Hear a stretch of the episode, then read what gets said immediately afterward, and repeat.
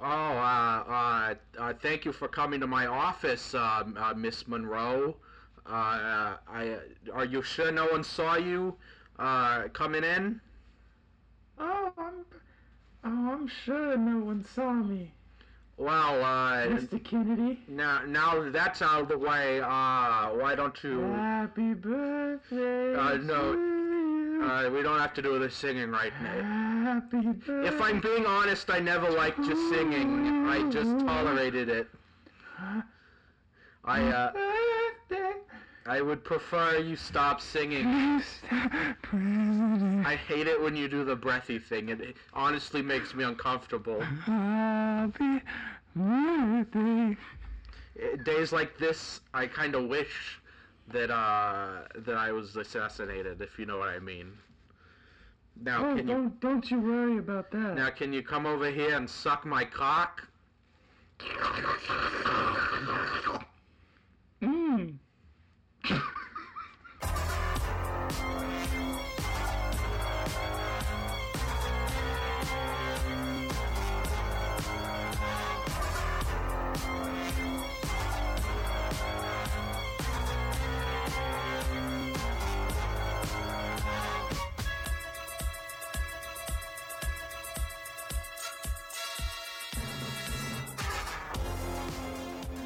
So I wonder what we're talking about today.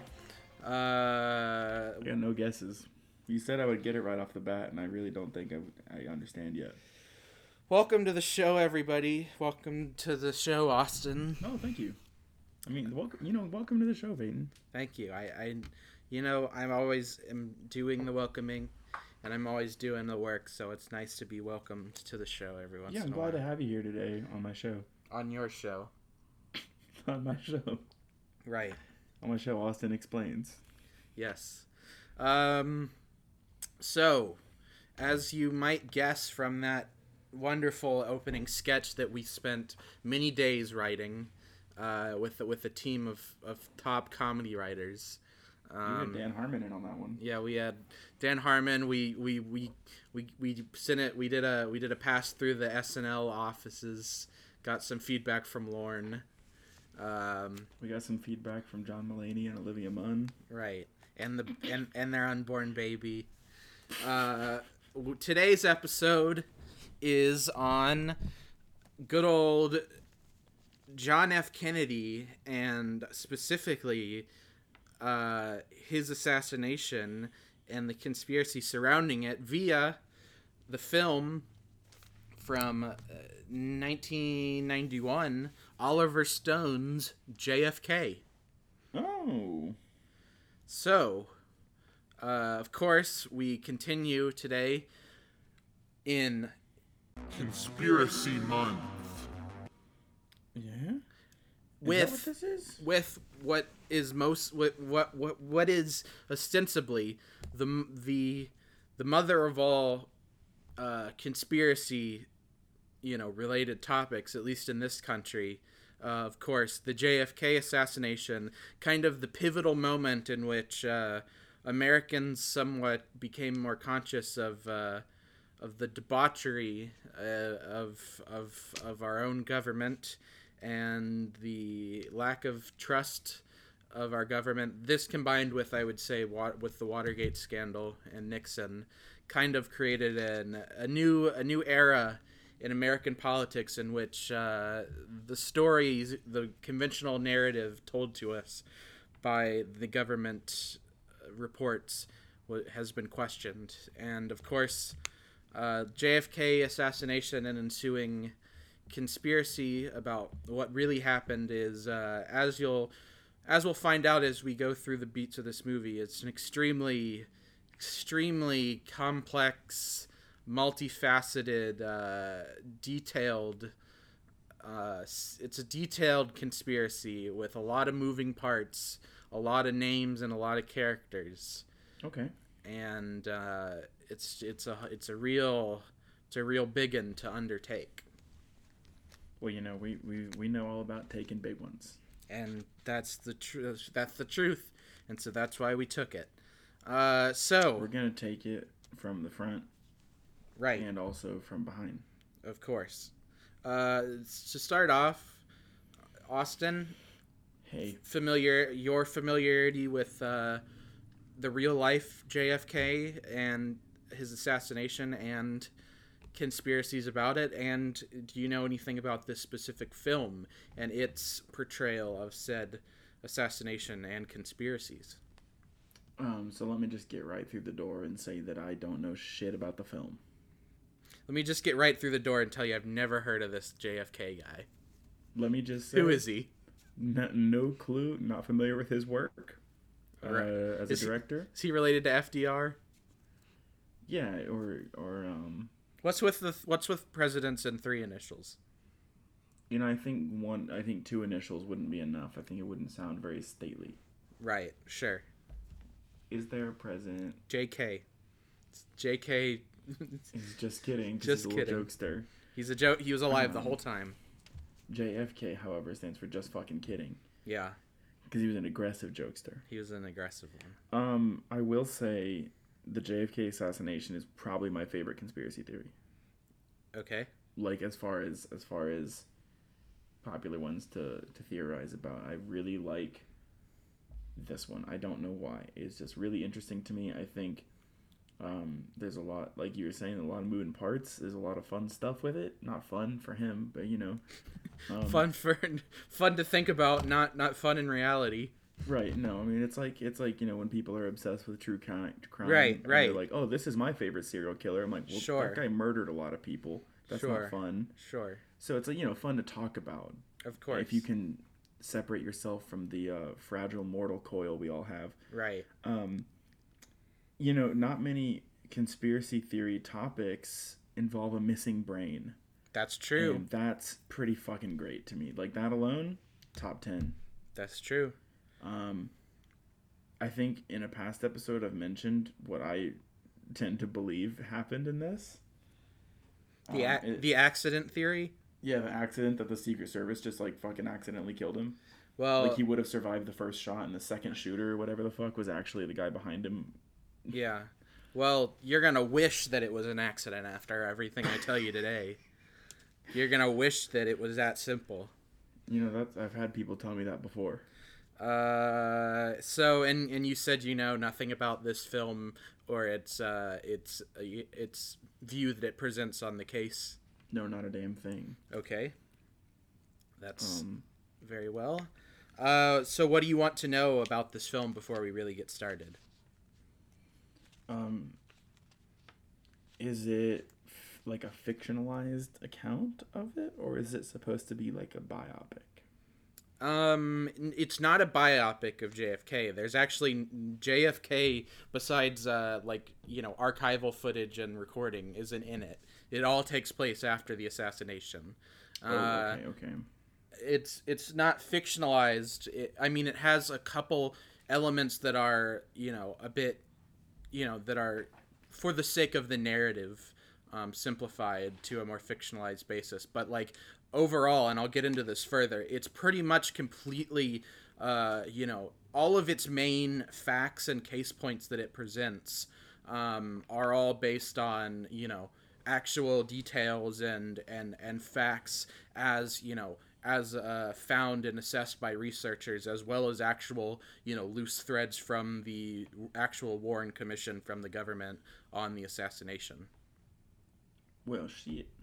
Okay, so it's like almost a documentary. Uh, I, I don't know. I mean, it, it, it definitely has kind of documentary style elements to it, but it is Sure. it is still told through a narrative with actors. I'll tell you, it, it uses the real life investigation, kind of the spearhead, the first real investigation um, that wasn't the Warren Commission, the first real kind of investigation that had, you know, throwing suspicion onto the onto the assigned narrative um, of the assassination by uh, New Orleans, uh, New Orleans, a district attorney, uh, Jim Garrison, who all of this in real Jim life did. Yeah, Jim Gaffigan, comedian Jim Gaffigan. Uh, but yeah, Jim Garrison, who who in real life uh, mounted this big, you know, charge uh, investigation, kind of challenging the his, you know, as he saw it, kind of sloppy, uh, you know, not very convincing Warren Report investigation that claimed, oh, it was just Oswald on his own. Um, so it kind of uses Jim Garrison as kind of our as our main character to kind of delve into this uh, conspiracy as kind of he did in real life. Um, it's actually based on partially based on two books, uh, one of which is the one Jim Garrison wrote called "On the Trail of the Assassins," as well as a book by Jim Marrs called "Crossfire: The Plot That Killed Kennedy." Okay, there's too many Jims. I'm gonna say that already, Yeah, that's fair. especially because the guy we're talking about was Jim F. Kennedy. Jim F. Jim F. Kennedy. That's him. that was his cousin. Why would they have similar but also different last names? Like, Yeah, that good point. I would, I love the concept of like cousins or just anyone whose last name sounds similar to yours but isn't. Right, that that's a good bit. Like, meet my cousin. This is um Frank, Frank Bemgent. Right. Um, I will tell you, this is a long ass movie. The just regular cut of it is about three hours and twenty minutes. Oh, Uh, there's a longer director's cut that I didn't watch. That's uh, closer to around four hours. Um, so this is like Watchmen. It's a long movie. It, it well, and it, I, it it's a long movie, but it doesn't feel like it because it's very much like you're just constantly learning all the, you know, for the how big this conspiracy is, and all these moving parts. It's very, uh, you know, it's necessary and it's justified in that runtime. Of course, as I mentioned, directed by uh, Oliver Stone, who is a very award-winning director of uh, lots of other kind of um, you know very sociological analyzing um, you know current events and, and, and history stuff like uh, Born on the Fourth of July. Uh, what else? What did he do? He did the original, you know, the Wall Wall Street with um, what's his name, Michael Douglas. He did uh, The Doors, Natural Born Killers. Uh, he, in addition to this movie JFK, he also directed um, the movie Nixon um, about Richard Nixon. Um, uh, Platoon, probably the one he's most known for, war drama Platoon. Um, but yeah, so a lot of uh, he's a he's a fairly acclaimed director. Um, I'll say that this movie was nominated for eight Academy Awards, including Best Picture, Director, uh, Supporting Actor, and it won for cinematography and editing.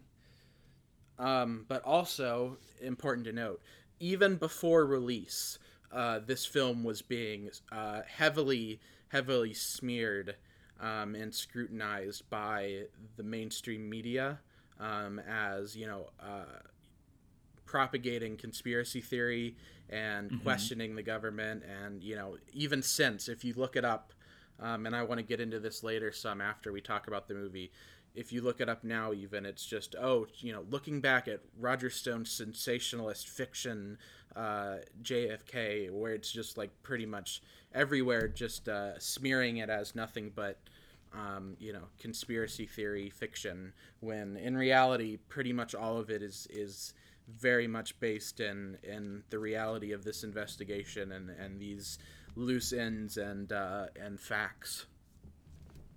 So uh yeah so that i i rather than tell you the cast because dear god this movie is fucking stacked with really? cast. Yeah you're there so many fucking people show up in this movie some of them even in just small roles uh that uh I, i'm gonna t- point them out as we go through it rather than you know the plot of the movie rather than listing them all out one by one right now uh, just because I, I feel like it'll be better in the context of the film.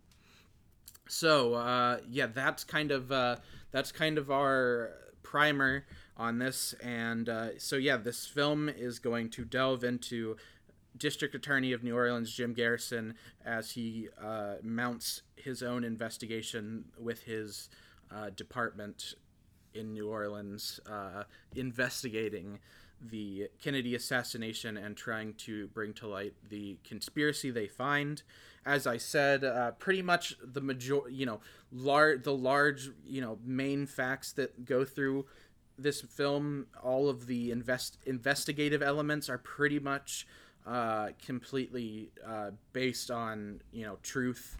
Uh, you know, well, not obviously not like the truth as the uh, the final report has it, where it's just Oswald, but a lot of it is uh, a lot of it is based on fact. Uh, as I mentioned, the two books that it's based off of, as well as loose threads from the Warren Report. Um, The only real bits of, of fiction in this film are kind of the uh, you know the things that to make the narrative work. You know, your in between moments with uh, with Garrison and his family to kind of provide a, a more narrative structure. And then there are some characters who are uh, kind of fictionalized amalgams of um, multiple characters. Um, and uh, I'll try to remember to point those out when they appear and say, "Oh, this, you know, while this character isn't actually real, he's kind of uh, an amalgam of these multiple sources, kind of that thing, Sure. where they kind of just combine them for the sake of, of narrative clarity." Um, Right. So yeah, that's that's our kind of intro on on the film and how it deals with the conspiracy. Uh, Austin, do you have any uh, further questions, or, or do you want to jump into it? Oh, let's jump right the hell in. You know, let's jump in like the Secret Service agent jumping into the convertible of a president that was just shot. All right, let's do it. Kennedy.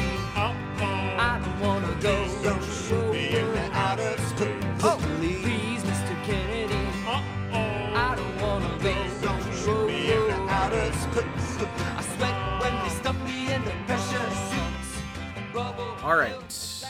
So we open with uh, President Dwight D. Eisenhower's uh, overlaid uh, milit- uh, farewell speech as president, the one in which famously he uh, pointed out the threat of the military-industrial complex um, as it be as as a as a new force in the in American society and warning against its power. That is kind of overlaid um, as the opening credits uh, appear, kind of giving a warning of some of the main uh, threats that play that are that play at hand in this film. Uh, we then switch to uh, some newsreel news archive footage of JFK, kind of outlining his, um, you know, his gaining of the presidency and then his acts as president. Specifically, the film kind of using this to kind of create the initial impression of the, you know, uh, quote unquote wrongs that JFK is going to um, do that that lead to his assassination. How he goes against the uh, traditional wishes of the intelligence agencies and the uh, government players, specifically uh, dealing with civil rights, um, his uh, the failure of the Bay of Pigs invasion of Cuba, uh, his his um, you know his handling of the uh, Cuban Missile Crisis and kind of brokering that peace with uh, Russia and uh, you know de-escalating that, um, and his overall more uh, optimistic and wanting to move towards more peaceful talks with the Soviet Union. Uh, We'd we love to hear that. we then uh, get a quick cut and we see a woman on a dusty dirt road thrown from a car. Uh, we then cut with her in the hospital as she is making claims about how they're going to kill the president, uh, they're going to kill Kennedy. Uh, you know, basically claiming all that, and uh, with doctors in disbelief. We'll get back to her later. Uh, meanwhile, uh, we then are shown basically through archival footage and recreation a kind of uh, beat by beat as Kennedy's motorcade goes through Dallas, leaving the airport, heading through Dallas. Of course, finally uh, down Houston Street, and then uh, famously uh, taking that uh, sharp, uh, you know, uh, curve and going up Elm uh, at Dealey Plaza, and of course, then we get the fateful shooting as it cuts to black. Uh, f- from there, we switch to you know from that kind of archival style uh, presentation to your traditional film uh, style, and in New Orleans, District Attorney Jim Garrison, played by uh, uh, every dad's favorite actor, Kevin Costner. Um, He's like the Eagles of actors. Right. He he is watching TV. Uh, no, actually, sorry. He is in his office and he is told by an assistant, uh, one of his um, kind of fellow attorneys, that uh, Kennedy has been shot. Um, they head to a local uh, restaurant that has a TV so that they watch the the news reports. Meanwhile, at the bar, uh, you know, obviously among mostly sad, solemn people, there are a couple clapping people going, you know, I'm happy that that son of a bitch is dead. You know, he was ruining our country. Um, in which we cut and we see two old guys at a, at a different location, and one of them seems to be in much the same kind of um, manner uh, about how you know uh, this is the best thing that ever happened to this country. You know, here's to here's to a new beginning. This man that we see, kind of a uh, gruff and uh, kind of a kind of a gruff, um, you know, very uh, old crotchety guy character is um, Guy Banister, who we're going to hear a lot about and plays an integral role here, played by the recently deceased uh, legend, legendary actor Ed Asner. Um, Who just recently passed away. Uh, he's playing Guy Banister, who is a local um, private detective, uh, head of uh, o- owner of uh, Guy Banister Investigations. Um, Meanwhile, uh, back with garrison, as they're watching the TV, they see that, um, of course, police officer, Dallas police officer J.D. Tippit is shot, and subsequently, Lee Harvey Oswald is arrested at um, a theater, movie theater in Dallas. Um, and back at Guy Banister's investigative office, um, he accuses his his colleague and friend uh, Jack M- Martin. Uh, he he upon arriving back to the investigative offices, Guy Banister suddenly seems paranoid that his files had been gone through, and he kind of lashes out at his friend Jack Martin, uh, accusing him of having uh, gone through and even stolen uh, his files, his his confidential investigative files, resulting in um, Guy Banister uh, pistol whipping the f- shit out of uh, Jack Martin, who was played by uh, also legendary actor Jack Lemmon. Uh, Can I just say that Guy Banister is such a perfect name for a PI? yeah, it's very good. It's a very good. Uh, yeah, Like he's grizzled. Grizz- can tell just by it's a very grizzled name. Yeah. yeah. Uh, so, um, we cut to uh, more news footage, and uh, I'll say in all of this, basically everything in this film is recreation rather than using the real stuff. So, like uh, for instance, um, even though like all of the scenes of him are you know uh, flashback of people's recollections or you know news footage and etc. Uh, Lee Harvey Oswald played by is played by Gary Oldman um, Nice. uh, young Gary Oldman, um, Gary Youngman. Gary Youngman, uh, at a uh, press conference. Um, they're asking Oswald questions. Uh, the press, where he exclaims he's a patsy. Uh, he claims his innocence. Um, all this while Garrison, uh, District Attorney Garrison, watches at home, kind of in disbelief. His wife, played by Sissy Spacek, uh, you know, kind of taking the conventional stance and being like, "Oh, what a creep! He looks he looks like such a creep. I can't believe he'd killed the president." Um, at the press conference, someone asked Oswald, "Weren't you involved with some sort of, uh, you know, Cuba related committee in which someone in the back very clearly shouts out the Fair Play for Cuba Committee very awkwardly. Uh, we'll get back to that later and who, who the guy who called out that was. And um, all this leading up to um, Garrison kind of piquing his interest in in all this because he realizes that at one point um, Har- Lee Harvey Oswald was located in New Orleans, and he sees this connection between this supposed assassin of the president in New Orleans from a time when uh, Oswald lived in New Orleans and supposedly handed out uh, communist propaganda literature. I love that. Um, meanwhile, uh, on the TV again, uh, the district attorney for Dallas, uh, Wade, of course, famously of Roe v. For Wade, fighting Roe. yeah, uh, claims kind of, uh, you know, uh, basically uh, condemns Oswald on TV. Says, oh, uh, he definitely did it. You know, he's a communist sympathizer. Uh, uh, you know, he's he's definitely guilty. Uh, they point out that uh, again that uh, an important fact that'll come back. Oswald shot the president supposedly with a Carcano rifle uh, from the uh, Texas School Book Depository building.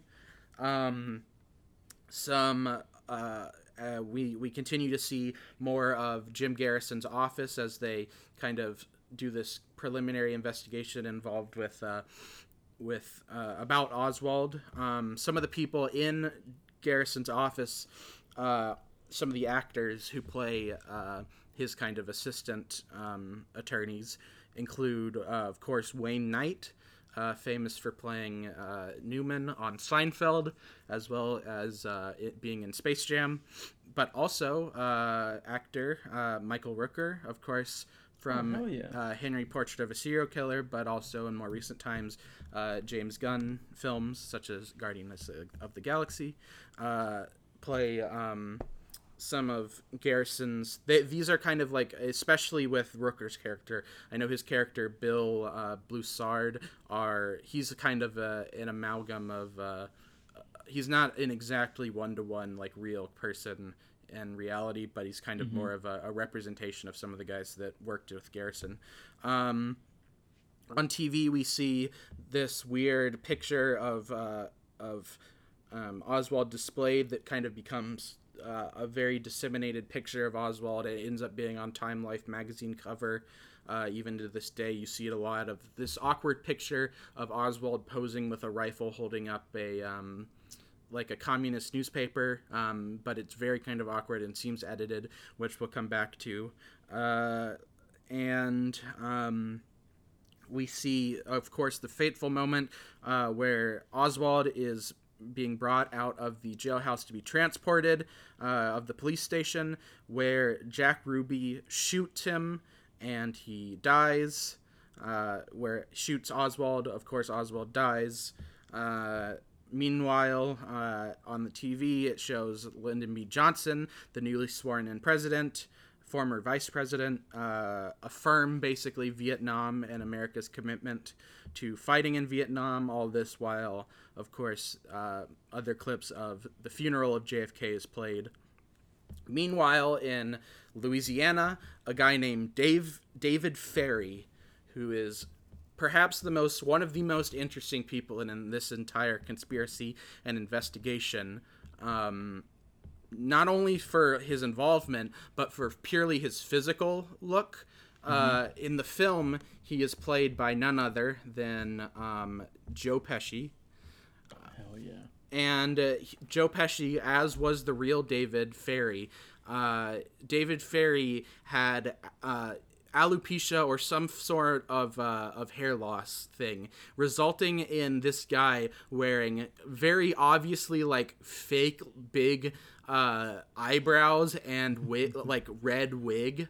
Um, oh, like um, Sitwell. in, yeah, uh, much like much like the character in Arrested Development, but even even more like 1960s, like uh, unbelievable, like not very good looking. good. Uh, and and of course, uh, Joe Pesci does this great service. Um, but this guy David Ferrie is brought in for having purported to have known Oswald while he was in Louisiana, specifically that Oswald was part of this civil, um, what was it, Civil Air Brigade kind of association, kind of like a, uh, kind of like a community sponsored National Guard type neighborhood watch thing. Um, David Ferrie is brought in by Garrison because of this connection. However, uh, he completely denies ever knowing Oswald.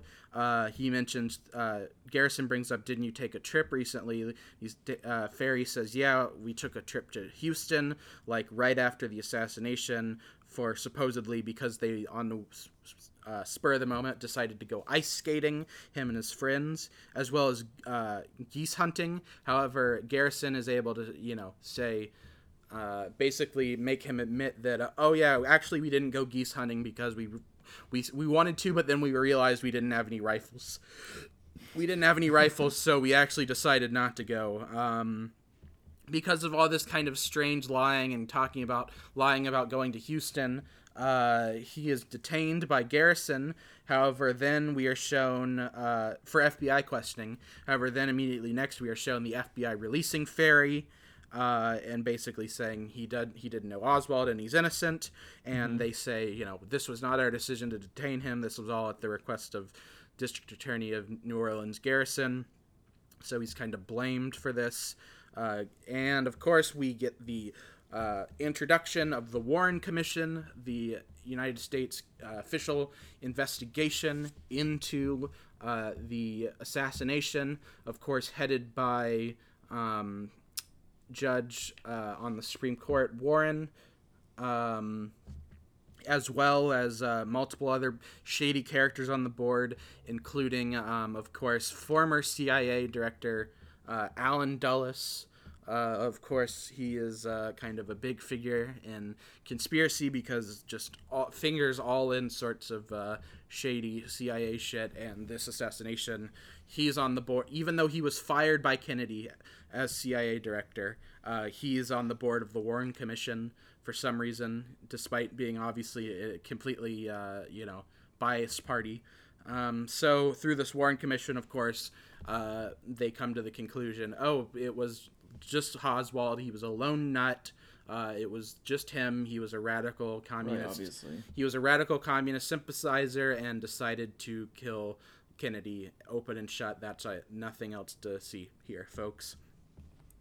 All right. Yeah, I mean, I think you know we should take the easiest explanation that it was just him and call it a day. That's it. Yep. All right. So that that is our that is our intro of the movie. Jesus, that's a dense intro. We cut. we cut to three years later. Uh, Garrison is on a flight with um, Senator uh, from Louisiana, um, Senator uh, uh, Russell Long, of course, son of famous uh, Louisiana one uh, former Louisiana Governor Huey Long, uh, the Kingfisher, as he was called. Uh, here, in which uh, Senator Long uh, is played by, um, of course, the impeccable Walter Matthau. Uh, So Garrison's on this flight with uh, Senator Long, and they are kind of, uh, you know, discussing this case. They're on their way to Washington for other reasons, but they're just kind of shooting the shit. And Long mentions how he, you know, doesn't believe at all that that it was just, uh, you know, just Oswald and there was nothing else at play. Specifically mentioning how uh, how did Oswald manage to shoot Kennedy three times with a bolt action rifle in only six seconds? Uh, specifically, how did uh, the third bullet uh, Oswald fired uh, account for seven wounds in both JFK in a, a combined seven wounds in JFK and who the guy who sat in front of him who was the I believe governor of Texas I want to say?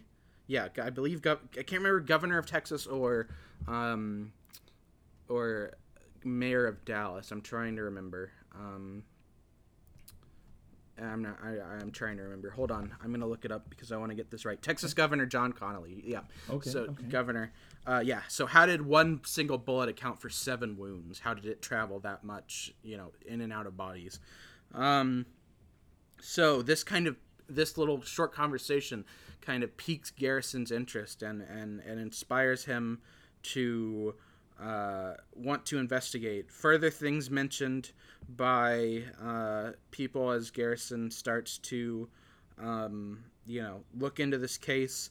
Lee Harvey Oswald was interrogated once he was arrested for 12 hours by the FBI by the FBI with no lawyer present uh, and no record kept of this interrogation. That seems ethical. So Garrison brings up, you know, why the hell would they do that? Because obviously all of that makes it not admissible in court, um, because of uh, his his rights not being read to him, it, it being illegal. So what? Why would they, you know, do this? It, it would just screw them over. As well as bringing up how there are multiple witnesses who claim to have seen puffs of smoke and commotion. Um, of course, at the famous grassy knoll on Dealey Plaza, uh, in the fence behind it, um, you know, purporting that possibly there were shooters there, uh, as opposed to just Oswald in the top of the school book depository building. Uh, let's see. Also, random uh, transient homeless people pulled off trains in the nearby train yard to Dealey Plaza uh, and then never questioned or never heard about again in the Warren Report. All of this kind of like loose threads in the Warren Report, uh, basically showing the Warren Report is like 60 volumes long. It's basically like made to be unreadable. It's so dense, but like even even being that long, there are all of these loose threads that were never followed up. Sp- that like these ones I've been mentioning. Another one, how a rail yard. Uh, kind of manager at this rail yard right next to Dealey Plaza saw right before the assassination kind of strange cars uh, driving through the rail yard, seeming to see guys in the cars talking on walkie talkies, um, as well as the fact. Go delving into uh, Lee Harvey Oswald's incredibly strange background, uh, which include uh, the fact that when he entered the Marines, he was he was given a exam and and taught to speak Russian, which was not at all uh, standard or common at that time, uh, especially for someone like him who was a radar operator. Um, Oh. Right. Uh, further, we kind of start with Garrison's investigation. He he literally is out and about in New Orleans with some of his colleagues, and he shows them how. So he shows them the address, um, 351 Lafayette Street, which was uh, the f- aforementioned Guy Banister, who died in the intermittent uh, three years. Uh, Guy Banister's private eye office, uh, and also points out how Guy Banister, he's an ex FBI agent, uh, also uh, like avid anti-communist and local organizer of the Anti-Communist League, as well as uh, kind of other associations and and connections with anti-Castro Cubans and anti-communists in Louisiana. They point out that uh, that this this building on Lafayette Street uh, has another entrance on the front side that has a different address, uh, but yet it's still the very much the same building. The same building that Banister's office was in was also shared by Lee Harvey Oswald when Lee Harvey Oswald lived in New Orleans. And, and this is all true. Lee Harvey Oswald operated out of the same building as uh, as Guy Banister's, uh, you know, office as well as this Fair Play for Cuba committee uh, that was very much anti-communist, as well as the fact that uh, while in New Orleans. Uh, Oswald got in this fight with a bunch of anti-Castro Cubans while he was passing out communist uh, pro-Cuba pamphlets on the street.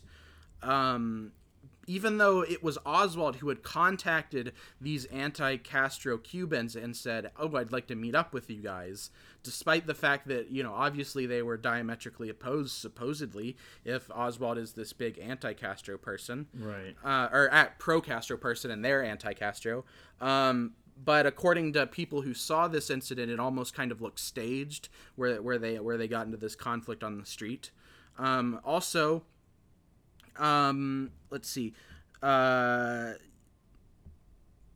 um, Garrison points out how FBI agent Quigley interviewed Oswald in New Orleans after this fight with the anti-Castro Cubans, um, but uh, destroyed all of the notes he took in said session. Um, and this kind of uh, local this fight that got Oswald temporarily arrested gained him enough like local notoriety that he got on a TV debate um, where where it was like him on the pro Castro side and uh, anti Castro Cuban kind of debating on a local news program. But strangely enough, Oswald's very specific, and then he's like, "No, I'm not a communist. I'm a Marxist-Leninist." But like any real Marxist-Leninist is probably gonna be like, "Yeah, you can just say communist." I, it, it- Yeah, honestly. being like weirdly semantic, even on this TV debate. Uh, also, Garrison points out how literally uh, the Office of Naval Intelligence was uh, right down the street from this office building of Guy Banister and Harvey Oswald. Uh, specifically, even the fact that Guy Banister was previously a member. Uh, he was he was uh, employed by the Office of Naval uh, Intelligence before he was with the FBI.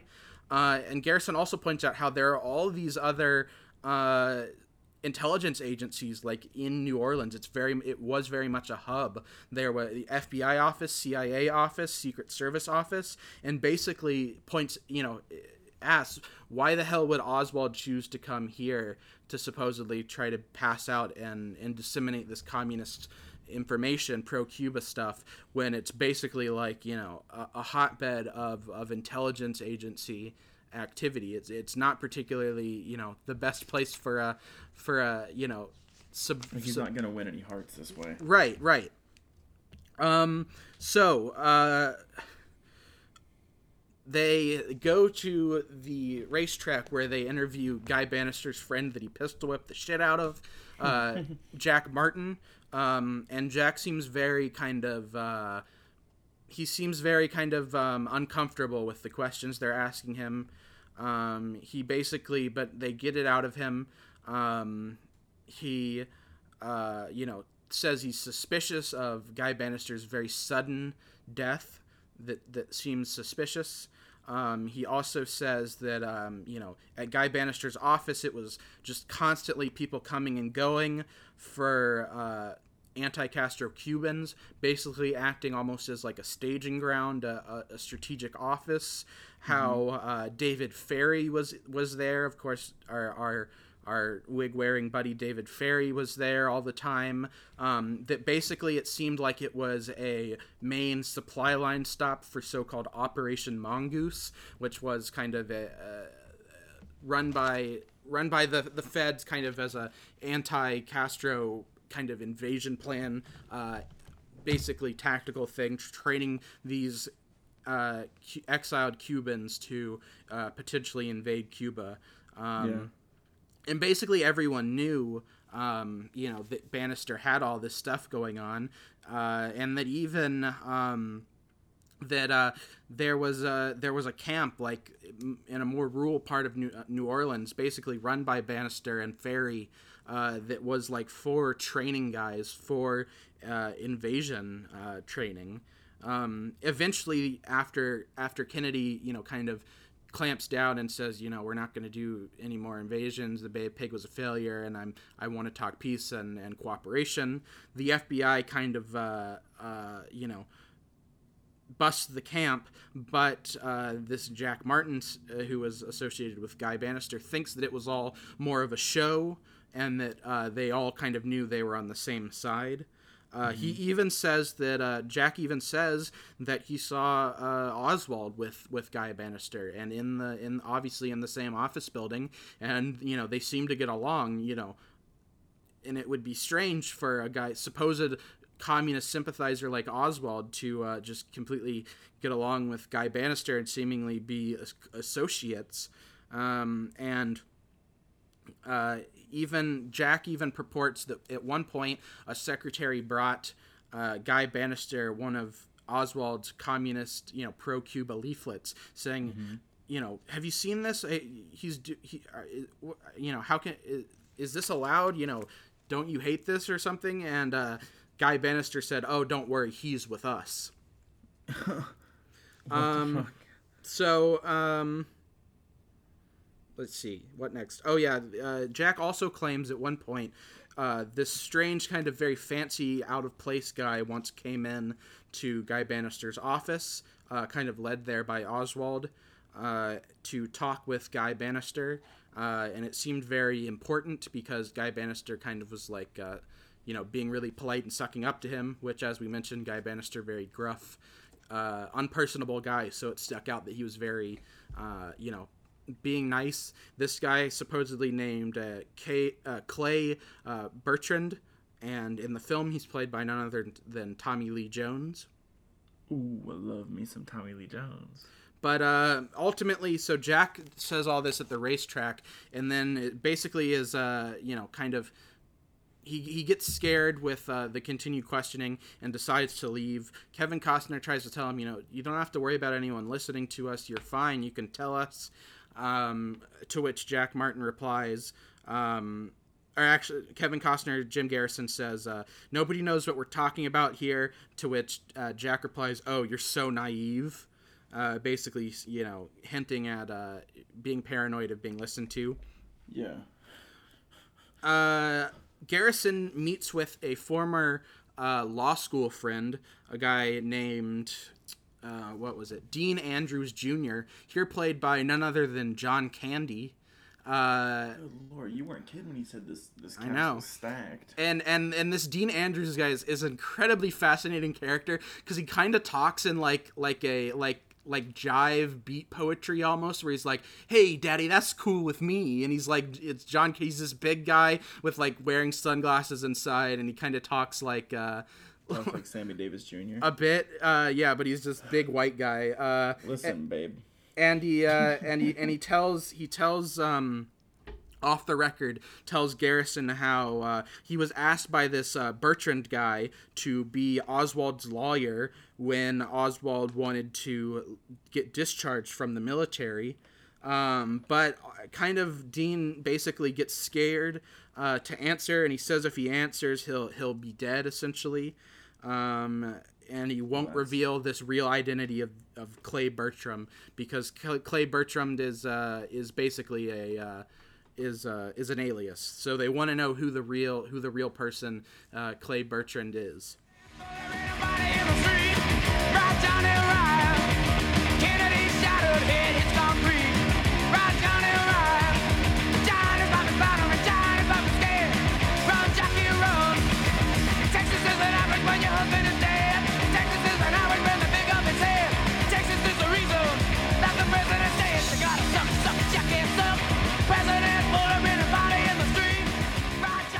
Garrison visits uh, this guy in in prison uh, in Louisiana called uh, I want to say what was it James O'Keefe? Um, I I believe it doesn't matter. I, I know for a fact this character James O'Keefe he's not uh, this is one of the few characters that's like not a real uh, person. He's more of an amalgam of, of a multiple sources but kind of made into one character for a narrative purpose uh, but the information he talks about is, is essentially correct um, in in the facts. But uh, this O'Keefe uh, kind of amalgam is played by none other than Kevin Bacon. Oh, nice. Uh, so they visit O'Keefe in prison, prison, and O'Keefe is in prison for uh, prostitution, specifically like homosexual uh, uh, solicitation, kind of. Sure. Um, obviously, it's the '60s, so especially in the South, so you know, even just being gay is enough, and and and they get him on this kind of prostitution racket. Uh, basically, this O'Keefe, or you know, in in real life, the amalgam of guys that uh, that he represents, uh, claim that Bert that this uh, Bertrand character, Clay Bertrand, uh, hired him to uh, have sex. That Bertrand is gay, and and he hired uh, you know young guys to to you know be with him and kind of be you know escort him, etc. He this O'Keefe character um, specifically talks about how uh, with Bertrand they would have parties at David Ferrie's house, uh, and at these parties uh, that he met uh, Oswald there. That Oswald was at these parties um, along with uh, Ferrie because it was his house and Bertrand. Um, but also there were like lots of these anti-Castro Cubans um, how at one of these parties, uh, David Ferrie, while drunk, talks about how he wants to kill JFK uh, and says how, you know, how he would do it, how he would need like three locations with a diversion, and then, you know, the crossfire would, would assure that one of them would kill Kennedy. Um, and how, but one man, one of the shooters would have to be sacrificed, uh, basically, uh, for the other ones to be able to get away. Um, Garrison brings up again these transient homeless people that were supposedly arrested. Uh, you know, that were pulled off train cars near Dealey Plaza on the day of the assassination and arrested, but they were uh, the pictures of them were never published, and they were pretty much let go by the police with uh, with no further inquiry. Um, and he also points out how in these pictures of them that were never published, they all look ve- for for transients. They all look very young, kind of well groomed and put together, uh, with nice clothes. So that seems strange. He Right, he like they were planted. Right. He wants to interview the uh, the train yard kind of manager who saw these guys, as well as those cars uh, driving around with guys with walkie talkies uh, before the assassination. However, this train yard uh, manager uh, dot was ki- was found dead in his car on an empty road in rural Texas. Um, That's that's not suspicious. right. This Yeah, uh, that's normal. they get back to the woman we saw thrown from the car at the beginning of the film claiming at the hospital oh they're going to kill kennedy they're going to kill kennedy. This was one of jack ruby's uh, girls. Jack ruby of course the guy who shot lee harvey oswald and killed oswald. Um, jack ruby was a dallas area kind of gangster. He was affiliated with the mob out of chicago. Um, he ran clubs as well as uh, had prostitutes. So this girl thrown from the car was one of Ruby's. Uh, she also was subsequently killed in a um, hit and run, and but before so, she claimed that Oswald knew Jack Ruby, making it even stranger that, of course, Ruby killed Oswald. If especially if they knew each other, why would one kill the other?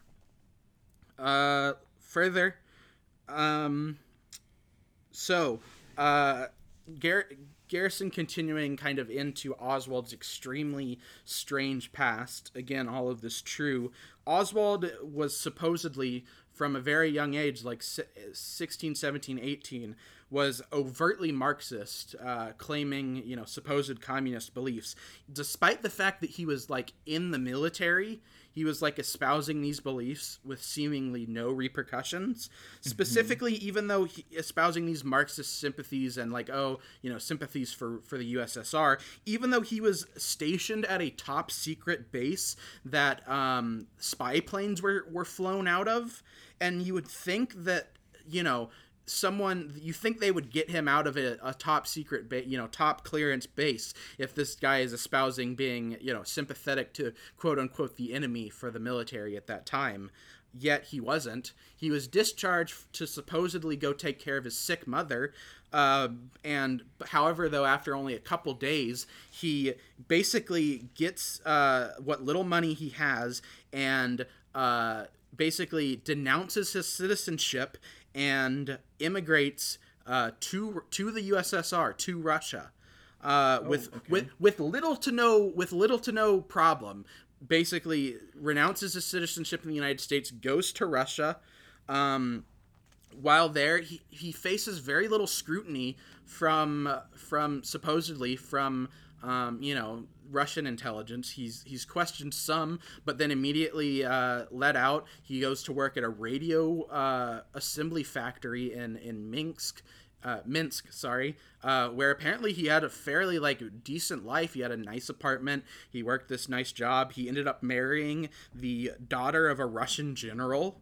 Uh, supposed None of this was like a red flag to anyone. well, supposedly, uh, not long after Oswald was in was you know went defected to the USSR. Uh, of course, the um, spy plane piloted by um, I can't remember his first name, but the last name Powers. Uh, the the famously his spy plane was shot down over the USSR over Russia. Uh, This spy plane, which should have never been able to to of course um, you know been detected, was shot down, uh, leading to the peace talk between Eisenhower and and the Russian premier to completely dissolve and fall through because of this plane shoot down. Now, you know, leading to there being conspiracy theories that Oswald was sent there specifically to give information about this plane so that it would be shot down specifically for the purpose of preventing the peace talk. No, that's interesting. Um, so Oswald, of course, in Russia, suppose you know, oh, he seemingly defected for for political reasons, gets married there. But then, after only a couple years in Russia, uh, it- you know, he's still a very young guy. He's like 22 at this point. Uh, Oswald is. Uh, He decides to come back to the United States uh, from Russia, and he is he's able to obtain like legally he has issued a new passport in 48 hours. Uh, you know, basically like re-granted his citizenship. Uh, he's not investigated at all. He's uh, not uh, you know he's not um, prosecuted for treason for defecting to the USSR and coming back. Uh, so not investigated, not prosecuted. He's not even debriefed by the CIA. He's basically just given a passport and let back in with no questions asked or very little questions asked. Uh, which yeah, doesn't that seem odd for someone It who weird for America. someone who defected to to the enemy of the Cold War is just like, oh yeah, sure, you can come back. We we forgive you. Uh, don't worry about it. Um. Huh? Yeah, I don't trust it. So once Oswald comes back to America, he moves to Dallas, and guess who he he becomes friends with? Uh, the most un- again, kind of continuing this trend of him being friends with very seemingly uh, politically opposed people to his supposed communist beliefs. Uh, he becomes friends with a group of wealthy uh, Russians in Dallas, all of course anti-communist, being the fact that they're in America, um, and basically becomes like really good friends with all these people. Specifically, the head guy of that kind of group, George de Mohrenschildt, who was kind of an oil tycoon uh, Russian American guy. Um, he also uh, is um, George de this this Russian guy, basically told the Warren Commission, um, you know, despite the fact that uh, that all these records showed that he was really good friends with Oswald and they got along, he's the one who told the uh, Warren Commission about Oswald buying this Carcano rifle, which in itself is a really weird part that gets brought up a lot and for a valid reason. Oswald lived in fucking Texas in the 1960s. He could have gone to like literally any store and bought a rifle, walked in and out with, you know, paid in cash. No traceable records. Instead, he mail orders this very like, you know, not it's not like it was especially good or anything. It was kind of like a shitty just like average rifle, but for some reason he instead mail orders this rifle from from Italy, uh, the Carcano rifle, leaving a paper trail, leaving like a trace of him buying it instead of just literally going into anywhere and buying a rifle with no record. Uh which This- I- which which that de Mohrenschildt tells the Warren report about, Warren Commission about. I'm really just like like I I see how people get so like fixated on details like this for sure because it's, it's, like, just ridiculous details on top of ridiculous details. it's like yeah okay a couple of these things happen maybe it's a coincidence but like when so much of this shit happens like this it's like that that no way like there's no way that's all a coincidence and like all just bad planning right These next people are another kind of amalgam uh, of real life people.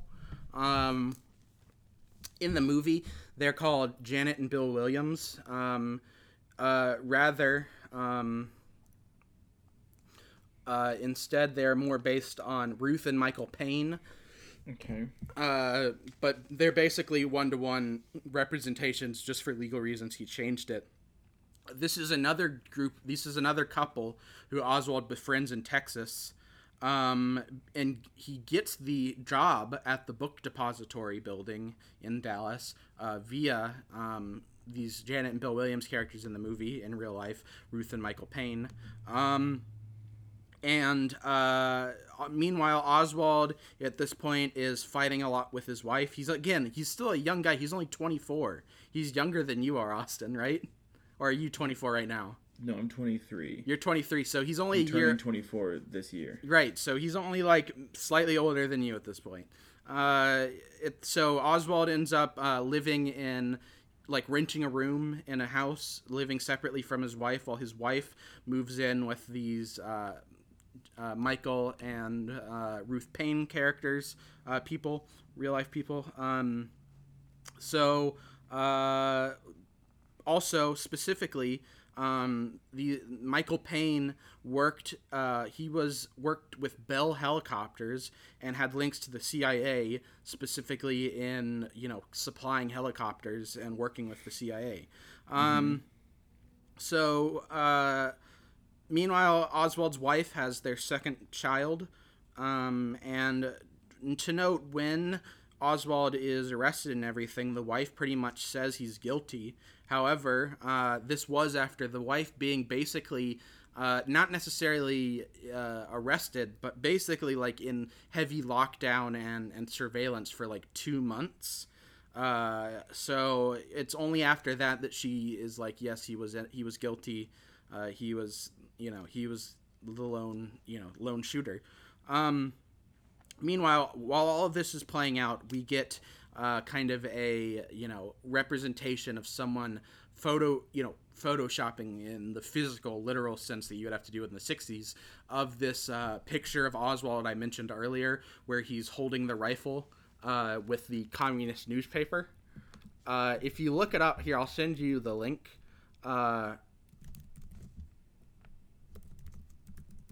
and you can even see in kind of this in the actual picture it's kind of very awkward uh, especially if you look at his head. It definitely kind of looks like um you know like it, the head is pasted on the body where he, and it's a very awkward picture because he's just for some reason decided to take this picture where he's standing and posing with a communist newspaper while holding his rifle. Um, and we in the movie are shown kind of someone uh, you know copy, copying and pasting you know cutting out pieces of photo laying it on the other creating a new development of it um, and and making It's a very awkward picture. making this picture specifically in the movie they point out how the shadow you see cast on his face uh, isn't No, I was about to point that out actually. it's not consistent with the shadow on the ground like the sun is in two different places right. I was like, no, I was about to say something about the shadow on his face, but then I like doubted myself and was like, oh no, you're just in a conspiracy mindset and like you don't know shit about Photoshop. But then Well- it's like, oh nope, that's that's definitely that's what like, they uh, yeah that's what they bring up in the film um, so also we talk about how uh, so basically garrison at this point brings up what i mentioned a minute ago how oswald was not you know he this this this this reasonable this reasonable uh, accusation that Oswald was never a real defector to Russia. Uh, basically, you know, his whole this whole front of him being a communist sympathizer was basically a front that he was an intelli- in, uh, even though m- maybe not like a literal agent of the CIA or FBI, but an asset. You know, basically, you know, uh, working with them, basically, you know, working in tandem with them. Uh, so uh, and that he was one until he died and that um, therefore using this you know reasoning if oswald killed uh, jfk then you know he was acting on behalf of the intel agency. But then there's the you know obviously as they go into he probably he might not have even killed jfk he was just the setup the patsy and it's these this intel agencies that killed jfk um, they bring up that uh, nitrate tests say that Oswald on his body had not fired a rifle the day uh, that Kennedy was assassinated. Uh, then the rifle was never tested. Uh, the rifle was tested. Oh yeah, the rifle was never tested. His specific Carcano rifle was never tested to see if it was fired. Um, the FBI had the gun, thoroughly examined it, found like no fingerprints or anything. Only when the gun is returned to Dallas is then a random cop finds supposedly finds Oswald's uh, Oswald's um, handprint on the gun. So the FBI finds nothing. Only when it's returned is Oswald uh, his handprint found on the gun. And in the film, it's it's it's reasoned that possibly maybe they even took it off of him when he was sleeping. They they brought in the gun and, and basically got the handprint while he was sleeping. Um, and uh, why again? Why was why did Oswald use this rifle when he could have uh, that he mail ordered when he could have gotten an untraceable weapon from a store bought in cash? Um, yeah, literally. so, uh, again, we have more uh, based on actual real life uh, reports that uh, from people Garrison tracked down in real life, uh, different claims about people having seen shots fired and smoke coming up from the fence behind the grassy knoll, as opposed to the uh, uh, book building, the book depository. Uh, this one guy specifically says he even told authorities, and yet nothing was done about it. Um, a girl who was driving nearby says she had uh, seen a uh, seen a stopped truck um, and uh, a guy with with a wrapped gun uh, get out of said truck. When asked by the authorities to identify the guy driving the truck, she identified Jack Ruby, Lee Harvey Oswald's assassin, uh, as driving the truck. However, this was uh, this report was changed in the Warren uh, report. Uh, as opposed to her actual statement, which is that it was Jack Ruby. Uh, another woman says uh, basically, um, you know, after Kennedy was shot, she saw a, a strange man running from the Texas School Book Depository building, kind of among the uh, the moment of, uh, of of chaos and and frozen, you know, people unsure what to do. Um, Also, uh, this lady also claims she she distinctly heard four to six shots. Um, and when investigated by supposed FBI Secret Service members, she was told to change, basically change her story. No, you didn't hear. You heard three shots. You did not hear four to six shots. Um, and again, these people all say their statements in the Warren Commission uh, that they gave were changed to be more unclear, as opposed to these very clear. You know, it was Jack Ruby driving the truck. It was four to six shots. Um, this uh, uh, an associate of Jack Ruby, uh, Beverly, who was a who was a girl that worked in one of his nightclubs, and uh, I'm not sure. I, I'm assuming she's kind of an amalgam, but like based actual you know girls who worked in Ruby's nightclubs and, and worked for Ruby on the uh, sex work side, they they they there are reports um, you know along these lines of basically you know Jack Ruby's club, which you know lots of cops and foreign, you know, or not foreign, but out of state, you know, politicians, F, you know, agents and stuff like that all came and hung out at. Uh, specifically, one time Jack Ruby was when he was, you know, just walking through his club, he was introduced to Oswald, who was at his club, and so this further making this strange connection that Oswald knew his assassin Jack Ruby, which is, you know, very strange, right?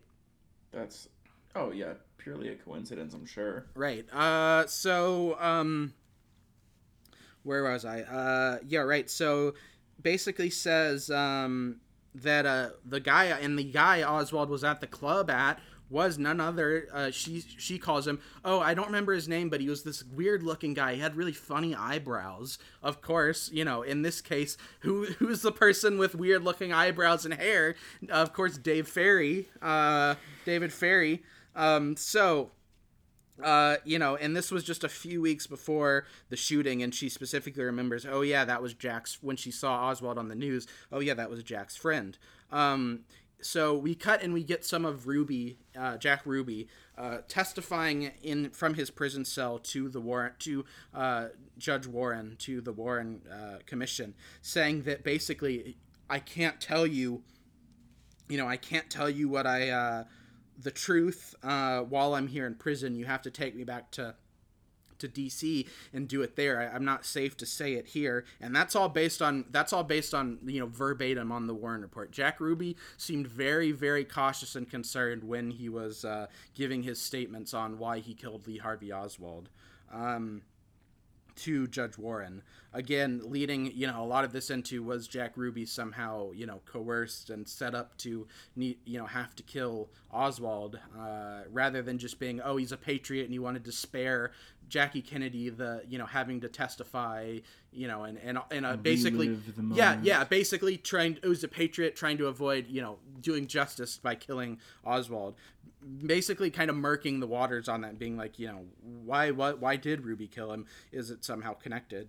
You know. So um meanwhile uh, Garrison in Dallas basically at the uh, school book depository building talks with his associate and is and basically uh, they this is they go into the uh, the the inconsistencies in Oswald's shooting and how that uh, the FBI literally got their like top rifle, you know, snipers, and none of them could match Oswald's supposed performance. Again, this is three shots with a bolt action rifle uh, in six seconds. Right, which is kind of insane. Like two seconds per shot. Right. Of Like- and these shots are incredibly they they kill Kennedy. They're accurate, They're right, accurate like- as hell and he's in a again a moving car. Uh they Yeah, bring so you're telling me he's this guy's good enough with a rifle that he can shoot once accurately and then bolt it and like still have the rifle in about the right place to make two more shots accurately. Like, Right.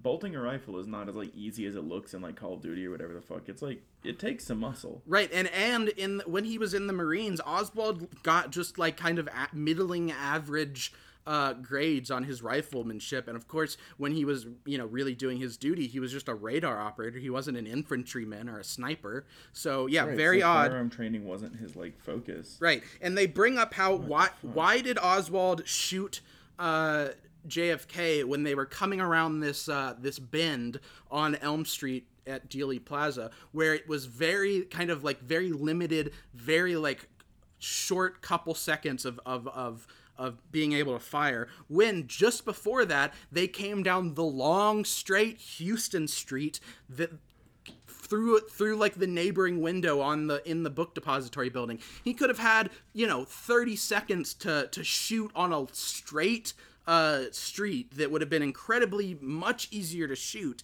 and instead he shoots JFK on on Elm Street, where it's uh, this you know awkward shot on a curve, uh, and and basically the the the conspiracy justification is this for this is that the reason that Elm Street was where he was shot on this curve on Dealey Plaza is because it's the perfect spot for a triangulation of fire of someone in the uh, book depository building, someone in the building next to the book depository, and of course someone at the fence behind the grassy knoll, and basically making it kind of like a kill box, like you know, triangulation area that Yeah, that like a fucking like, And- a, like, and- a, like a trap, yeah, an execution. an ambush.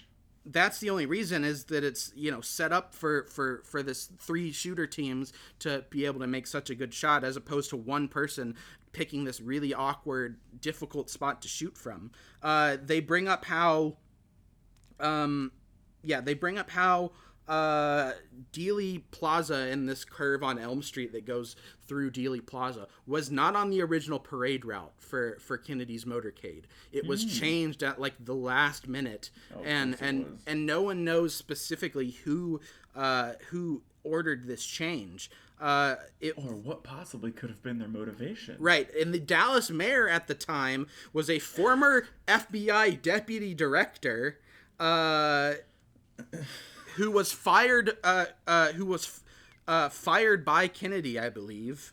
Um, he was also. He also knew people on the Warren Commission, such as Allen Dulles. So, like, you know, is it possible that the Dallas, uh, you know, officials changed this route because you know this Dallas mayor was somehow uh, in the know, or at least to some degree told to, uh, because of his FBI connections? That's not sketchy at all. Then the screen went dead and the announcer said there's been a tragedy. There are unconfirmed reports the president's been shot and he may be dead or dying. Talking stopped, someone shouted what? I ran out to the street.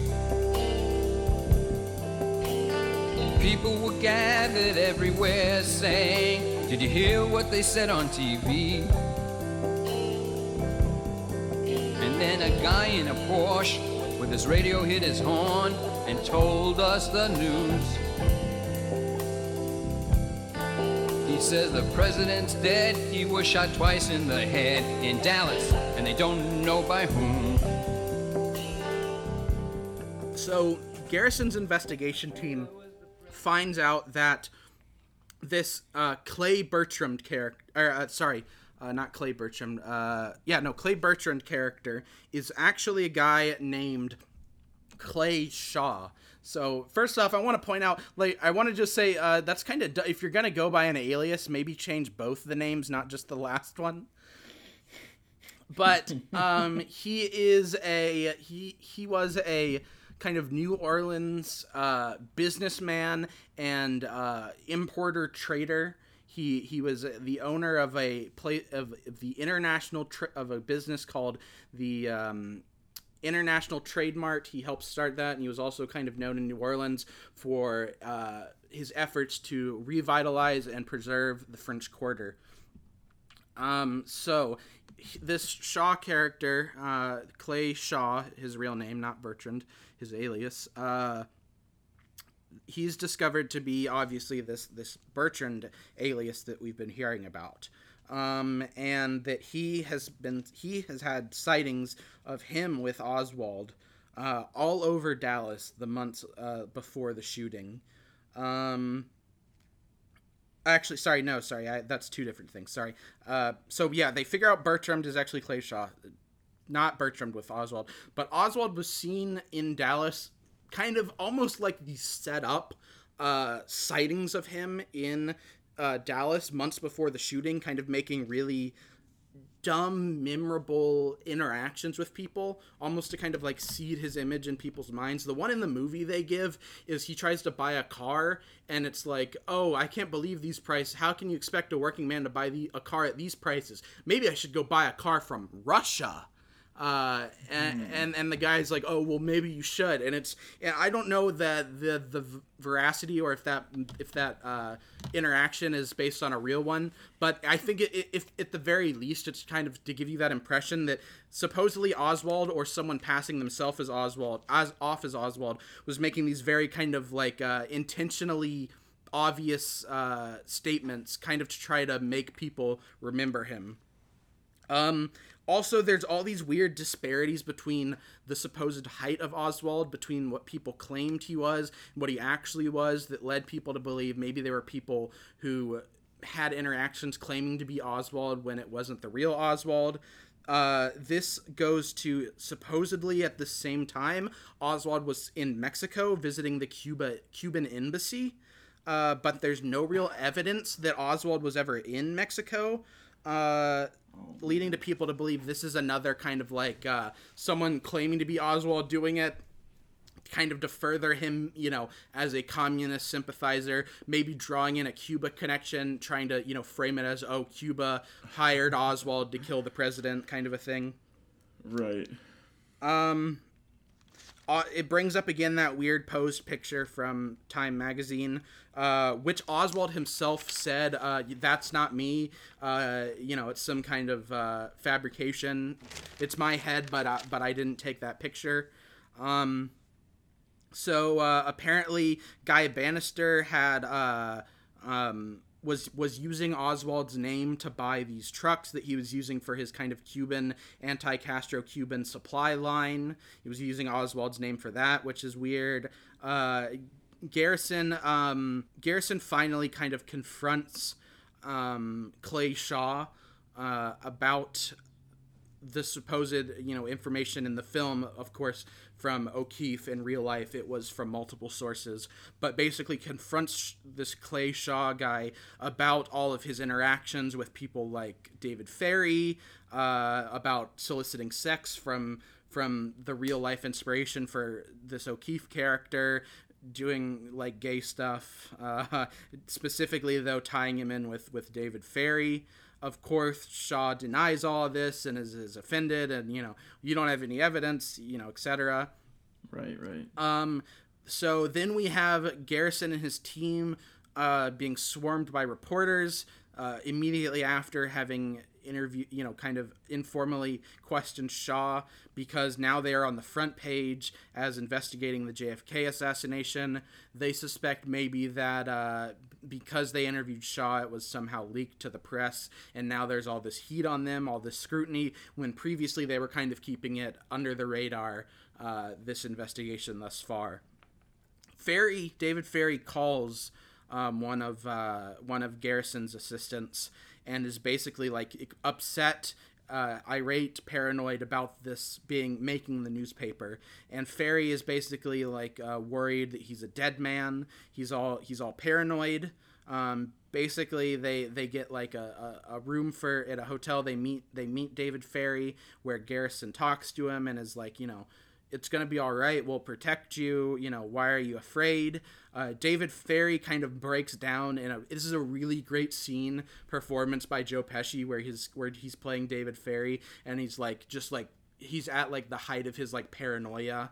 Uh, he's just like freaking out, uh, and Ferrie basically admits that he knew Oswald uh, through the Civil Air Patrol uh, and the CIA. That uh, you know the CIA and that they're all connected to Clay Shaw and also uh, connections to the mafia and how um, the CIA was specifically working with the mafia to to aid these anti-Castro Cubans to you know fight against Cuba. Of course, the mafia having interest in Cuba because pre-Castro um, during the uh, the the former uh, reign of Cuba, the dictatorship. The mafia made huge amounts of money running casinos in Cuba. Of course, all of that ending uh, with Castro and the revolution. So the mafia working with the CIA against Castro. Um, so basically, you know, David Ferrie ba- admitting all this, uh, extremely paranoid uh, and afraid. Uh, only a couple days later, uh, after finding out that their office is bugged, Garrison finding out that their office has been bugged, uh, and not not sure, not by you know, not sure who by, uh, they find out that Dave Ferrie is dead. Uh, in his apartment, they find him dead uh, of you know basically a heart attack. But they you know don't it basically looks like a staged suicide. They find suicide notes. I'm saying that in quotation marks, but they're unsigned. Uh, they find a drug that raises the metabolism. That if you take too much of it, it would basically cause a heart attack. Uh, which you know the the conditions it's used to treat, Ferrie was not known of having. Uh, basically, it looks like Ferrie. It was a staged suicide of Ferrie. Obviously, you know his paranoia previous to it leading to those theories. Um, That sounds like a lot like Kurt Cobain's quote suicide. sure, sure. like, oh, so you're you mean to tell me that we found notes on Courtney Love's person where she was practicing his handwriting, but like you're just gonna take his suicide note at face value? Sure, sure, sure. Cool, cool, cool. Yeah. Also, one of Ferrie's kind of Cuban contacts also found dead in Miami, hacked to death with a machete in his car. Oh my god. What the fuck? So, uh, this uh, the Michael Rooker character, uh, Bill Broussard, who again is not a he's more he's a fictionalization. He's kind of an amalgam of, of, of multiple people who worked in Garrison's office uh, on his on his team on his uh, district attorney's office. He's threatened by a, an FBI agent he knows basically to drop the case to quit. Uh, Meanwhile, Garrison flies to uh, Washington to meet with an anonymous source played by Donald Sutherland, who who says, "Okay, they meet in person, but he's like, uh, he won't give his actual name. He says, you can just call me uh, Mister X." I will say it now is known in real life who he is. It was a guy because this meeting actually happened and he actually purported, you know, this guy actually claimed these things. Uh, he was a guy named Leroy Fletcher uh, who um, was chief of special operations for the Joint Chiefs of Staff under Kennedy. He was a former colonel in the Air Force, and he used to run black ops operations with the CIA and the military. So uh, this uh, uh, in the movie, of course, being going by uh, is this anonymous moniker of Mister X meets Garrison and basically tells him, you know, I was I was I worked for Black Ops for for the military for the CIA. He rattles off all this all these places they intervened in, you know. Uh, Italy and, and, and Europe after World War II, setting up uh, and, and rigging elections. Of course, everything in Southeast Asia, in South America, you know, you know all the stuff. Um, rattles all that off. Basically, explains how um, the intelligence community, you know, the Pentagon, the CIA, the FBI, etc., was extremely pissed off by Kennedy stopping further Cuba invasion plans after the Bay of Pigs uh, disaster, and how Kennedy was planning on. Uh, wanting to take men out of Vietnam, which is the actual case. Kennedy was very much interested in basically Kennedy had this turn kind of in the middle of his of his tenure where he very much kind of he, he, he, kind of like his his the blindfold was taken off he kind of realized that how bad the bay of pigs invasion was because it was basically told it was basically laid out and planned already and basically just gotten his approval by the uh, you know his chiefs of staff and the intelligence community uh, mm-hmm. so that and the vietnam war kennedy kind of uh, had his eyes opened and, and, and started to push back against the the you know higher up in the intelligence community and the national security agencies and departments. He wanted to take men out of Vietnam. He was literally starting to draft up proposals about getting the men out of Vietnam. Uh, he, you know, basically was starting to do all these things that really were stepping on the toes of the intelligence agency.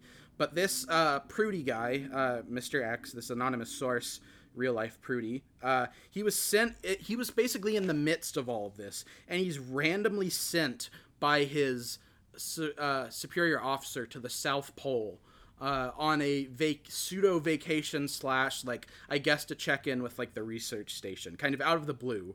Uh, yeah. And not until he is on his flight back uh, he's he's in New Zealand on his trip back from the South Pole when the news of Kennedy's assassination breaks, and it's literally only hours after it happened. The assass- Kennedy assassination happened in Tech in Dallas, and in the New Zealand papers, uh, they already have like extensive detailed information on Oswald, on his communist connections, all of this leading uh, Prouty, who like has experience in CIA, you know, operations and black ops shit, uh, to suspect that it's like you know an op because like they already have like the press rollout worldwide ready to go on Oswald on their on their patsy. Um, he he mentions how um, on the day of the parade that uh, extra security that was supposed to be assigned to JFK via Secret Service and the Dallas Police and the local, I want to say National Guard, were taken off unexplic- unexplicably. Oh, we don't need them for the parade. Uh, and of course not. Basically, he outlines how the parade security protocol was just absolutely busted and fucked up, and like beyond what would be acceptable or or even possible unless it unless people wanted it to. Um, he brings up how after the Bay of Pigs, Kennedy was like, "Okay, I'm done with uh, with with with taking the orders and uh, from you know CIA, FBI, Pentagon. I'm direct. I'm I'm going to directly through my Joint Chiefs of Staff, uh, you know, uh, control all of this from now on." All covert ops will be uh, under the authority of my Joint Chiefs of Staffs. So basically, like trying to in the reign of the CIA, um, and how. Uh, he, and uh, so so again stepping on the toes of, of, of these agencies uh, Prouty brings up how Project Mongoose was being run out of Miami against Cuba by the CIA, how uh, basically Bell Helicopter. Again, if you remember that from earlier with Oswald's connections, uh, Bell Helicopter and the F 1 they were you know helping stimulate the economy with vietnam of course helicopters being like the big thing of choice all of this going right. to say that um that uh you know Kennedy wanting to end Vietnam, wanting literally wanting to forge a cooperation in, in the space race and cooperate with the Soviets on space uh, exploration, as well as a nuclear treaty with the Soviets. Um, all of this led to basically implying all of this is what led to the assassination because Kennedy was trying to stop or at least slow down substantially the the war machine uh, that drives you know our economy drives our you know uh, the money and the power of this country and that's what got him killed. Um, LBJ is quoted. He we're we're t- we're talk they tell they talk about how LBJ after he takes office tells the uh, basically you know heads of these agencies, uh, get me elected and I'll give you the damn war about Vietnam. And of Yeah, course was that- I've actually yeah, heard that quote of- which of course was true because you know as I mentioned they show at the beginning, LBJ signs and, and affirms America's commitment to fighting in Vietnam.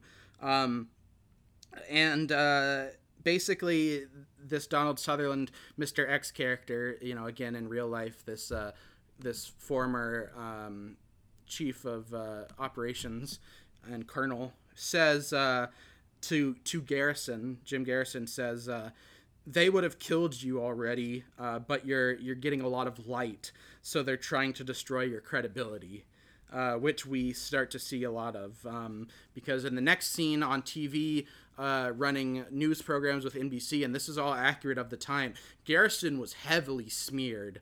Uh, there were there were like all these there was slander against him, saying that his department were you know forging uh, witness statements, were harassing and intimidating witnesses and drugging witnesses. Um, none of which is substantial or true. Basically, you know, saying that all the conclusions and of conspiracy his department had had had started to unravel were were complete you know BS, and that uh, you know basically trying to um, uh, you know, ruin his name as much as possible. Uh, meanwhile, and I'm assuming this is one of the more fictionalized scenes, but I think it plays fairly well. Um, uh, but uh, at home, Garrison watches on TV as the reports come in about M- Martin Luther King Jr.'s assassination. Um, meanwhile, uh, there's a phone call at his house of which his daughter picks up, and there's like a weird, threatening phone call being like, "Oh, hey, little girl, you know we, you know, you've been entered in a beauty pageant. Like, uh, what time do you get off of school every day?" And all this kind of creepy, wanting to asking her information, leading to Garrison getting in a fight with his wife about it because she's obviously upset at all the time he's dedicating to all of this and and neglecting the family and all that kind of stuff. Um,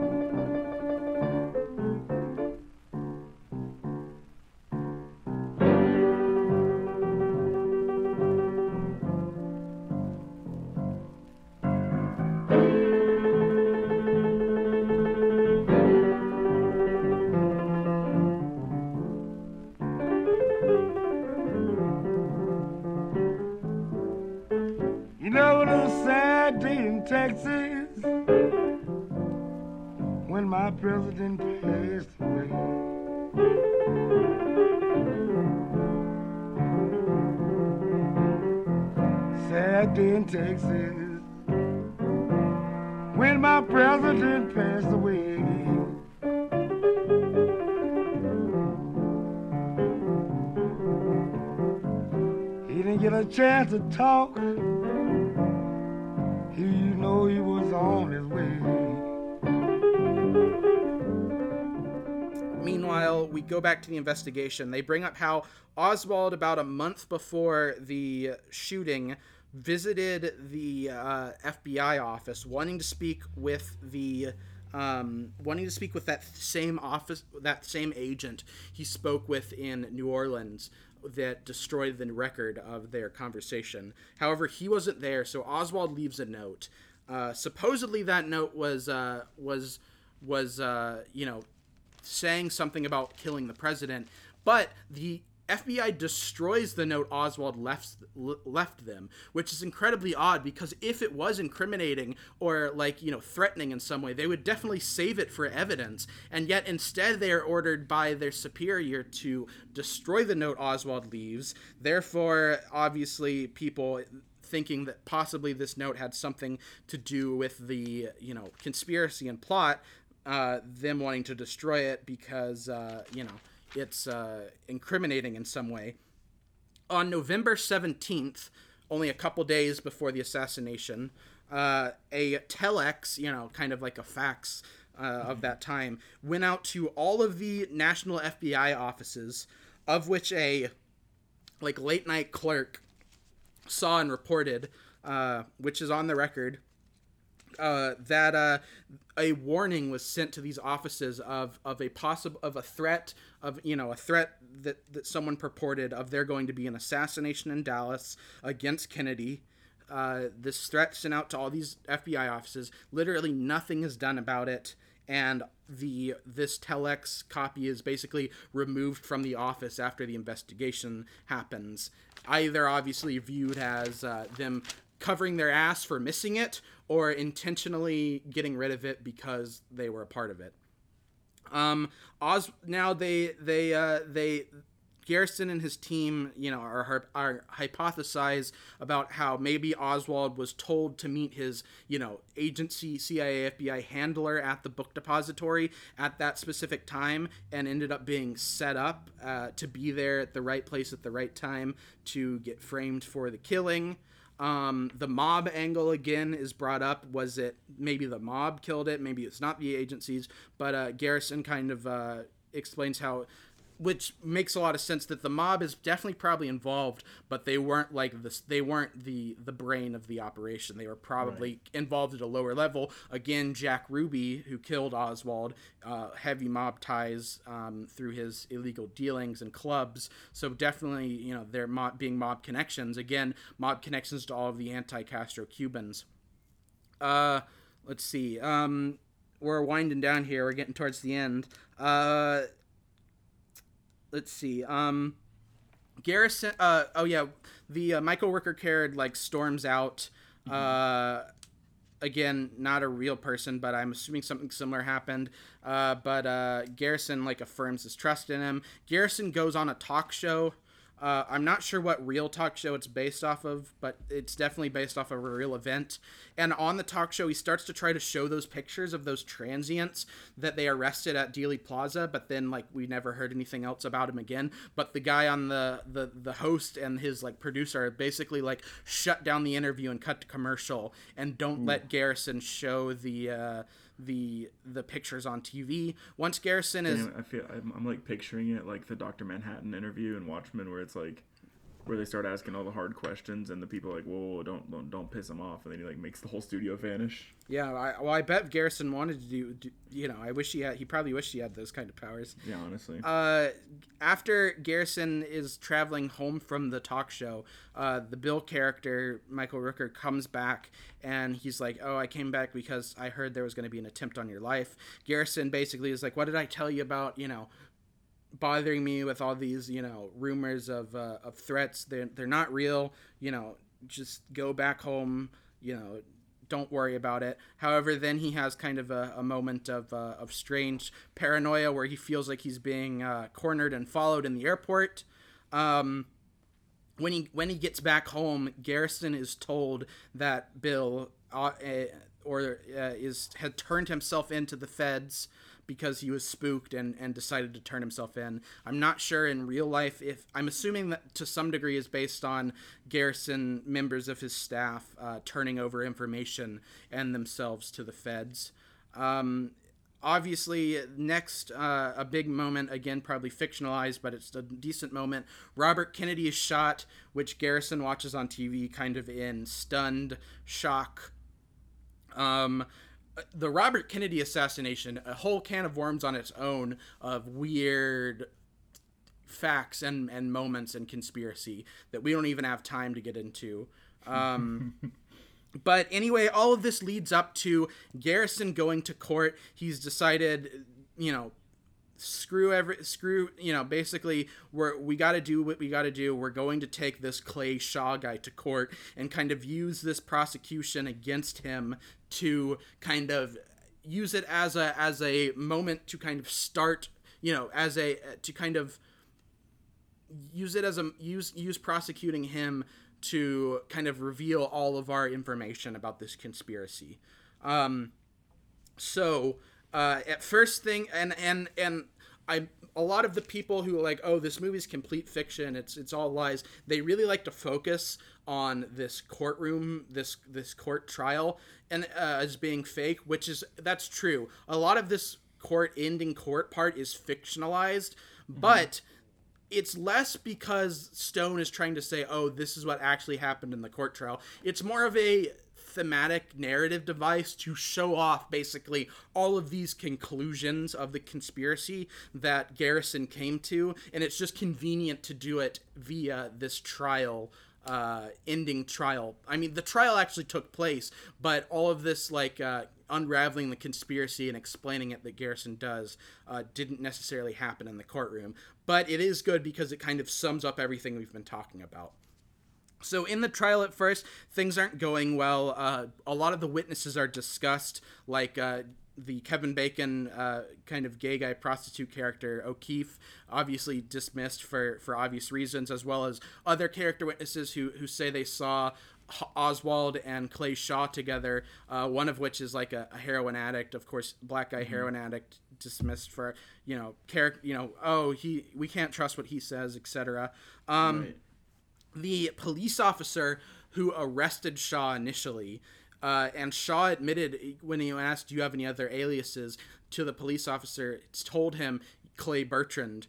Uh, that officer is dismissed by the judge, saying, "Oh, uh, it's inadmissible in court because his rights wouldn't weren't read." And uh, Garrison is like, "His rights were read before we started the actual, you know, interview the actual interrogation there's nothing that says his rights have to be read before the rudimentary uh, information is being taken down basically like that that police witness is completely dismissed so it seems kind of like they're screwed over on the shaw front which then yeah. brings into uh, garrison really starting the the his his his explanation of the conspiracy this kind of bringing together all of these points the movie has been talking about Le- uh, first with Garrison displaying the famous, of course, now famous Zapruder film, uh, shot of the Kennedy assassination by Abraham Zapruder, uh, who was at the parade with a Super 8 millimeter camera.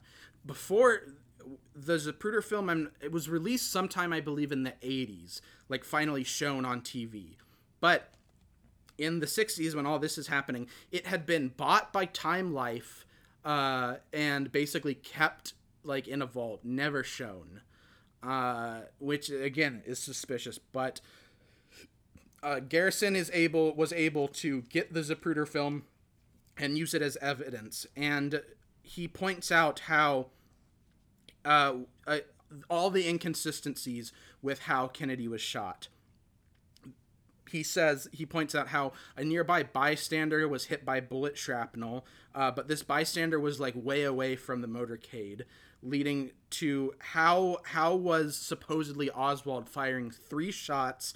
How did it lead to this bystander getting hit as well as the seven bullet wounds um, that were left in Kennedy and uh, the governor of Texas uh, in front of him in the car? Mm-hmm. Um, this bringing in, of course, the famous uh, magic bullet uh, that supposedly the, the the the the final shot by Oswald, if if we're to believe he only took three shots, the final shot by Oswald had to basically inner Kennedy, uh, curve in midair to then go in an opposite direction to strike the uh, governor of Texas, then turn again to hit the governor's, go through the governor's wrist, then turn again to hit the governor's leg. Uh, basically, like a, a, a, a bullet traveling a ridiculous path that could never happen Garrison pointing out how supposedly on the stretcher uh, that Kennedy was carried into the hospital on, a perfectly non deformed bullet was found, which he then compares to a bullet that was shot through just a test that would, as if it was going through a wrist bone, and the bullet is already like half flattened. So, how did this bullet on the gurney, that's supposedly the bullet that struck Kennedy, uh, how it how is it pristine condition if it literally is this magic bullet that had to make like all of these all of these seven wounds on uh, on on uh, Kennedy and and and Connally the uh, governor. Well, it's because it had a very small man piloting it. Yeah, it was a little tiny guy in a cockpit. It was a yeah. tiny remote control helicopter bullet. Uh, yeah, which takes us back to the helicopter factory. Right. So um, so basically, uh, they they they also bring up how uh, you know because this ma- magic bullet therefore there couldn't have just been three shots between the the magic bullet and the first bullet that hits JFK's throat the random shrapnel bullet that hits a bystander way far away from the car and this third magic bullet that couldn't have happened. Therefore to make all of these injuries there had to be a fourth bullet. Therefore he couldn't fire four shots in fucking six seconds with a bolt action rifle. Uh, there had to be a second shooter. Therefore, the conventional narrative we've been told is wrong. He then, kind of bringing up a point we, we touched on a bit, um, the medical examiners at the Dallas hospital reported a huge, you know, blown out skull bullet wound on JFK. Uh, with his quoting, they said his head basically had taken off about a fourth of his head was missing. Uh, However, when the body was illegally moved by the government to a military hospital uh, outside of D.C., uh, the results were completely different and inconclusive. Uh, and that the whole the wound was supposedly much smaller and cleaner. Uh, also, the uh, military doctor on the stand is uh, is reports that he was told by people in the uh, in the examination room, um, you know, oh, you don't have to look into that any further. That's that's fine as it is. Uh, you know, basically, kind of directed to make certain conclusions. Uh, Garrison brings up how the limousine that they were riding in was not thoroughly, you know, uh, investigated. It was almost it was directed to be immediately cleaned, uh, and that Garrison's office to see a, a, request to see a copy of the autopsy was report was revoked, as well as as you brought up earlier, the location supposedly that housed uh, JFK's brain. Uh, they wanted to be able to investigate and study that Garrison's office, and as you brought up earlier, supposedly the brain is missing. Which is again, It, it blows my fucking mind. I'm trying to remember where. Uh, do you remember where it was that housed the brain supposedly? That was like, oh shit, it's missing. I I want to say it's like the National Archives. That's what it was. Uh, so yeah, his brain is like missing supposedly anyway from the National Archives, uh, so they can't view it. Um, and uh, so also basically Garrison starts to run through the events of the shooting to kind of recreate it as what actually as what he believes actually happened. So there was a guy who had an epileptic seizure right near Dealey Plaza right before Kennedy got there, and supposedly they believe this is possibly like a distraction. As while this is happening, the three teams necessary for the shooting moved into place. Again, one in the book depository where Oswald supposedly was. Uh, one behind the fence on the grassy knoll, and one in the building adjacent to the book depository um, that uh, there were uh, also security people in the crowd. And then, of course, when Kennedy's car pulls in, there's a series of shots in that kind of kill zone triangulation area. The, of course, the final shot, as shown on Z- the Zapruder film. If you've watched the Zapruder film, which I'm assuming you've seen at least once before, Austin, that final shot that you can see, you see it on the grainy film, blow a piece of Kennedy's head off. He it, he moves back into the left which the book depository was aiming behind JFK. Therefore, how did the bullet blow JF momentum wise make JFK blow backwards if it's going through the back of his head supposedly? And and Garrison points that out back into the left, back into the left, uh, which is parodied in a in a wonderful Seinfeld episode. If people have seen it. There's a wonderful Seinfeld episode where Kramer and and uh, and Newman again Newman is in this movie. The actor who plays Newman on Seinfeld, uh, talking about accidentally um, spitting or uh, a baseball player uh, thinking they spit on him. Or they them thinking a baseball player spit on them because he was mad, and and it's like, uh, oh, there was a second spitter, and it's like a whole parody of this. It's very funny. Um, but uh yeah again so yeah how did this back into the left shot happen if it was oswald obviously it's not because it was one of the other shooting teams specifically the one on the fence so there's also all these reports of mysterious people flashing secret service badges in the uh, in the ensuing crowd you know chaos afterwards and people getting uh, arrested for unknown reasons and never reported. Uh, oswald is claimed to so someone from the book depository claimed that Oswald was in the break room uh, eating and drinking a Coke uh, that makes him not on the sixth floor where he's supposed to have been to do the shooting until literally right before the shooting. Uh, again, um, compounded by a, a, worker who was sitting on the sixth floor having a having a sandwich, um, supposedly only like 15 minutes before Oswald was up there to shoot. So Oswald apparently like was not up there if we're to believe the act- the the conventional narrative. He like ran up there incredibly quickly, shot and shot uh and like not not a lot of time to set up, which seems odd. That sounds like an impulse decision. Like he's drinking. Yeah, he's just like, he "Fuck, I'm gonna wait, go up." Wait, the president's coming through. Oh fuck, I got my rifle on the Ow. sixth floor. Yeah, like oh, I f- yeah, I left my rifle. I might as well shoot him. Um, Might as well. Feeling feeling cheeky today. And then on the second floor, uh, a witness, a police officer, and an employee. 90 seconds after the shooting happened, uh, there is a police officer running through the building, kind of like, you know, trying to find the shooter, I guess. He ran in, they ran into Oswald on the second floor, not the sixth floor, the second floor, 90 seconds after the shooting, which two people, you know, again, two people saw him because the police were like, You work here? The other employee was like, Yes, he works here.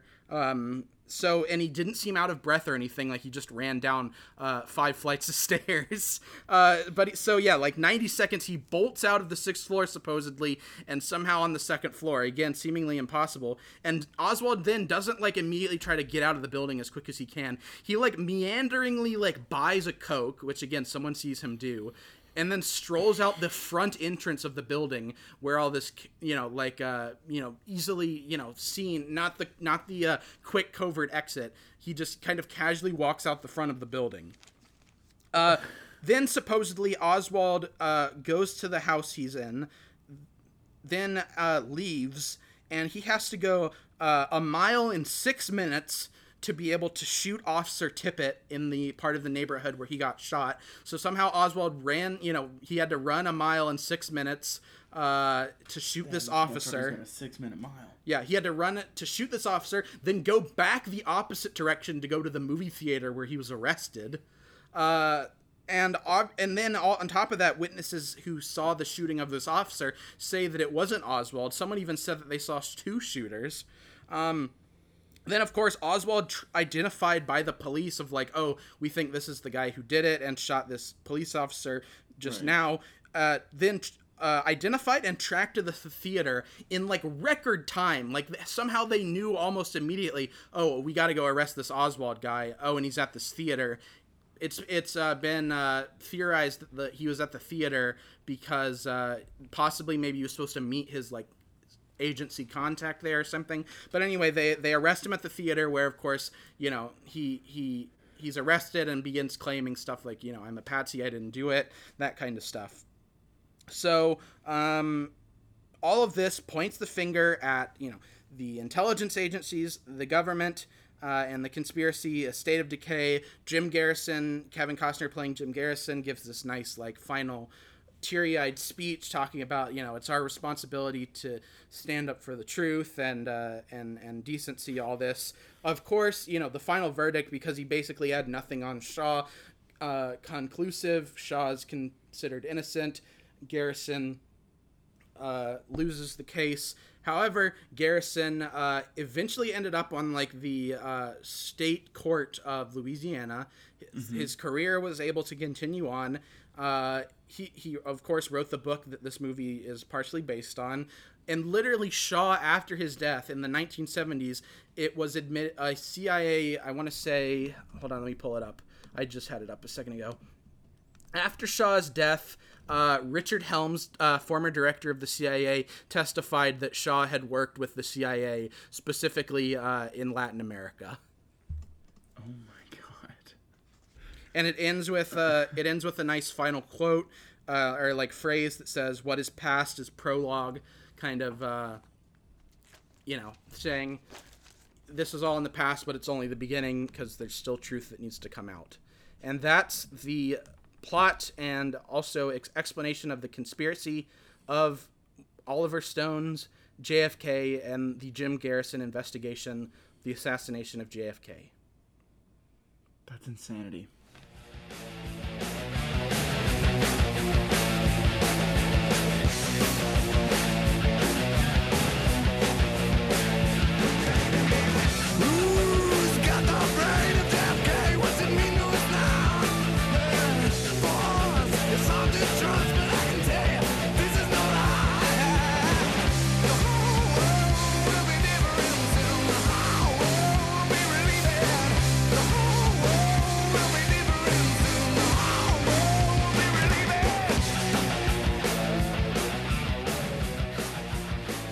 Austin. That's the, you know, the pieces of the JFK conspiracy, uh, you know, as unraveled by District Attorney Garrison, uh, and as uh, retold by Oliver Stone in his film JFK. Uh, what do you think? I'm again like you know I knew a little bit about this. I knew that there was definitely some fuck shit going on. I knew that it was not as cut and dry as people say, but like Jesus Christ, that's a lot of a lot of little coincidences, huh? Yeah, the thing, and I wanna I wanna say yeah, there's tons of weird, just weird. Is that here? Oh That's yeah, that's here, huh?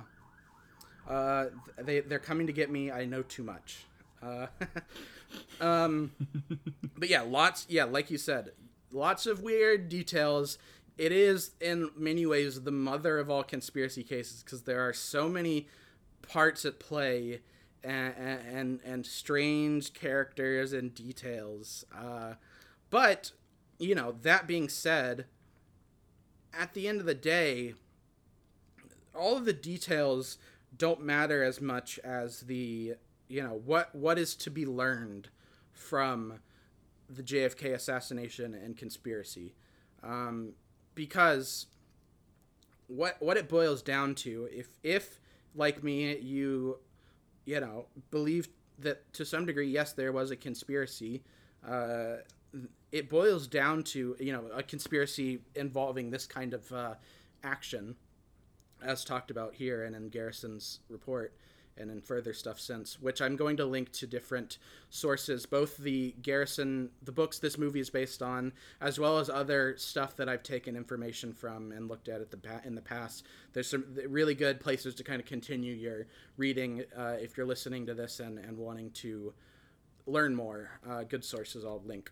Um, but yeah, uh, it boils down to JFK started to make this turn to kind of be of a more uh, peace-seeking, going against the conventional intelligence agency military status quo of the of America, and in turn he was uh, eliminated for it uh, by the those very agencies is what it boils down to because he was a threat to their mode of operation.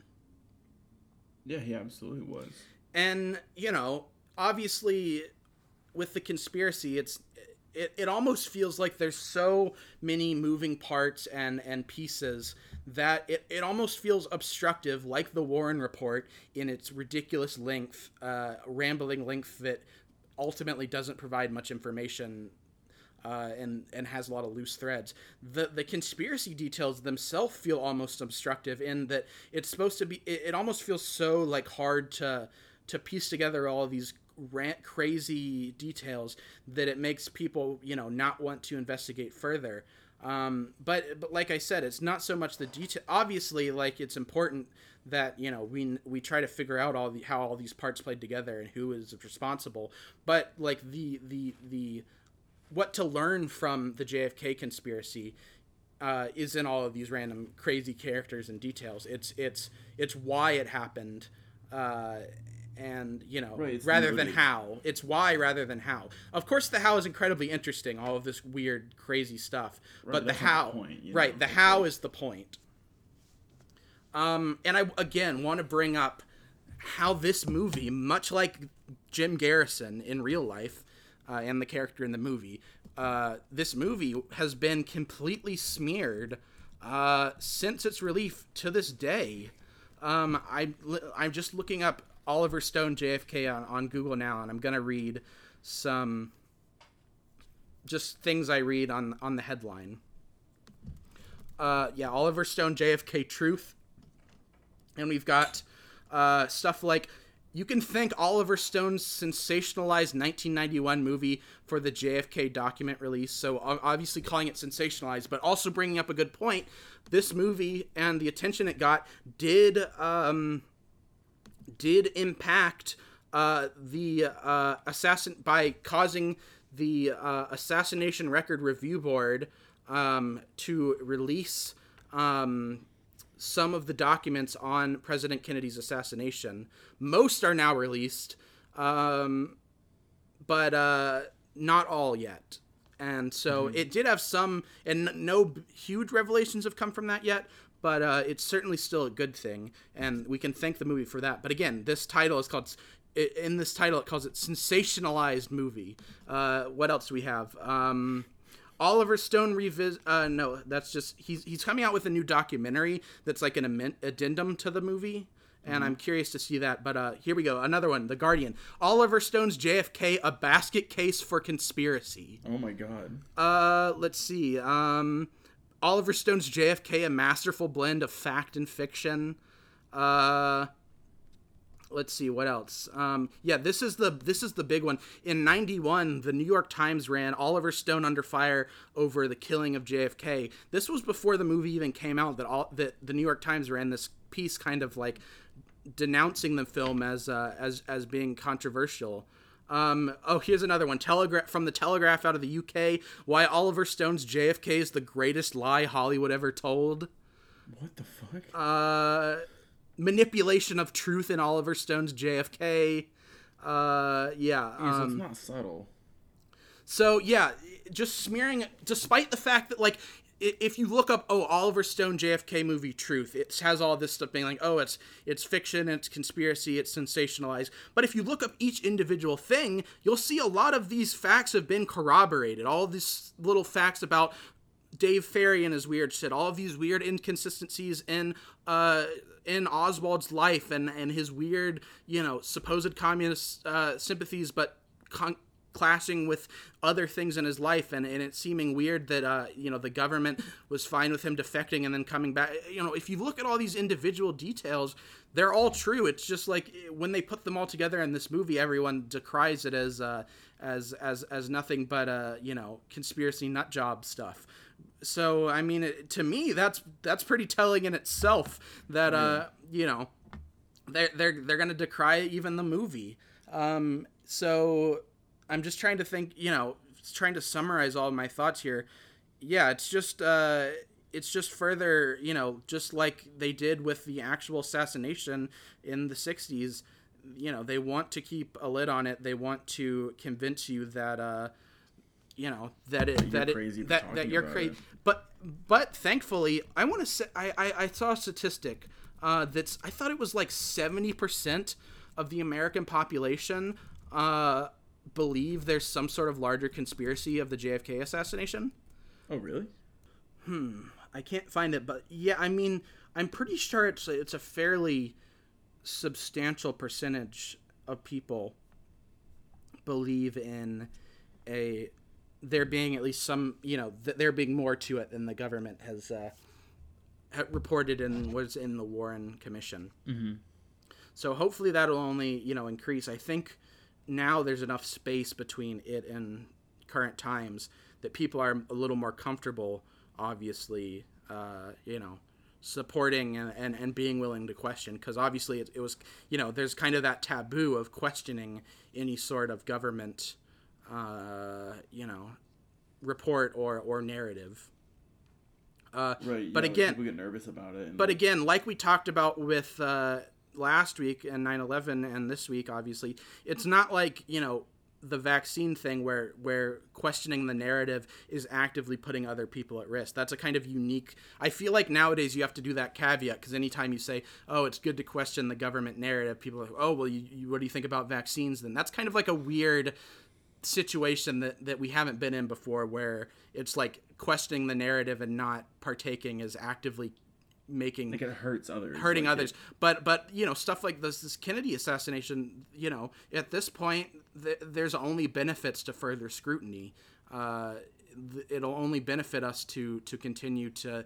to to try to find the truth by questioning the narrative and and and reassessing things right. Yeah. You're not gonna. You're not gonna like hurt anyone personally or physically by no questioning if the government's telling you the truth about who killed the president. Right. Um, but yeah, so I don't know. I don't have much more to say. I mean, it's just a lot of facts to go through again. Yeah, it's really. I, I like this movie because it's very much like it does use all these facts and it presents them in a narrative way. And obviously, like I said, a lot of it is pretty much like verbatim the truth, and what's not is uh, is is very just slightly changed for the sake of narrative. But it's a great jumping off point to then you know read or learn more about it. Um, so I would encourage you and I would encourage the audience if you're interested to do more because certainly uh, this is just the tip of the iceberg. Uh, Yeah. I was only it's the long, longest episode we've probably done, and this is just the beginning of uh, information. Excuse me. You can find out on on Yeah, I mean, any shit that's like ha- that happened over 50 years ago is like there's gonna be a fuck ton of information about it. right. So uh, D- Doug, this whole time. right. So um, well, I think that's probably a good place to, to wrap it up for, for today on epi- today's episode for Conspiracy Month. Conspiracy month. on JFK assassination and Oliver Stone's JFK. Uh, oh, oh, hold on. I'm sorry. Someone, I'm, I'm getting a, I'm getting a, I'm getting a phone call real quick. Uh, uh, here, hold on. Hello. Uh, yeah, hello. This is uh, this is uh, this is John F. Kennedy. Is that Kennedy? Oh my, M- Mr. Kennedy? Mr. President. I, I thought, I thought you were dead. Uh, they only killed a clone of me. I had backups, and when I died, Jackie transferred my brain, my my thoughts and brain to this other body. Uh, she's the only one who knew because I couldn't trust any of those CIA, FBI, Secret Service bastards. Wait, Mr. Kennedy, I've got a question. Yes, yes. Um, I just I just gotta know why did you, um, wh- why did you have your your uh, your your uh, daughter-in-law lobotomized? I, I, I, I, I might be recalling I'm quite old now, of course, uh, being uh, still alive today, but wasn't it my sister that was lobotomized, not my Sister, daughter? sister, yes, So yes. I didn't have a say. It was more my father's uh, uh, decision. But I will say she was a quite uh, she was quite a mouthy dame, and I'm glad they uh, I'm glad they shut her up. Uh, anyway, though, uh, of course, my they say my brain went missing. What actually happened? Jackie transferred it to this clone body. They've been living secretly in a bunker, fighting back against the deep state in covert missions. Uh, and I'm here to say uh, I appreciate your boys and your and your investigation of uh, trying to bring to light how they killed me. Well, you know that's what we're here for, I And, suppose. and and I and I'm not I'm not I'm not a boy, Mr. President. I'm Right, I'm I identify as a girl. I'm sorry, I don't particularly understand the whole transgender thing, but I'm trying. I appreciate that, uh, Mr. Kennedy. Uh, know, the any, effort's what's important. any any final words? Uh, anything you want to tell our audience before we sign off? Well, uh, I want to say that I started, I am Q of QAnon, but it's all fake. I made up that bullshit to distract the dummies, uh, so they would be preoccupied. Uh, they literally thought my son was going to come back from the dead and be Donald Trump's running mate in the 2020 election because they're all fucking idiots. Uh, but you all know the real conspiracies at play. Those QAnon uh, people are a bunch of mouth breathing dumb fucks. Uh, That's what I've and said, yeah. so yeah, I've got my brother Robert down here. He of course had a clone body too. Uh, when he was assassinated, he was transferred to that body, and we're hard at work fighting the deep state. So just uh, you at- explaining to Austin, continue your continue your good work. But we appreciate that, Mr. President. Thank you, Mr. President. We will, and uh, thank you for calling in. All right, uh, uh, talk to you later. I'm gonna go fuck this Marilyn Monroe clone that's down here. Oh, okay. Oh, so that what what we heard at the beginning of the episode that vo- that voicemail that was that was what it was. It was that. Oh, that was modern. See, we tied it all. It's a twist ending. Twist ending. JFK conspiracy twist ending. See you next time. Woo! Ah. When President Kennedy was killed, he was not killed by one man. He was shot from a number of different directions by different guns. The story has been suppressed, witnesses have been killed, and this is your country, ladies and gentlemen.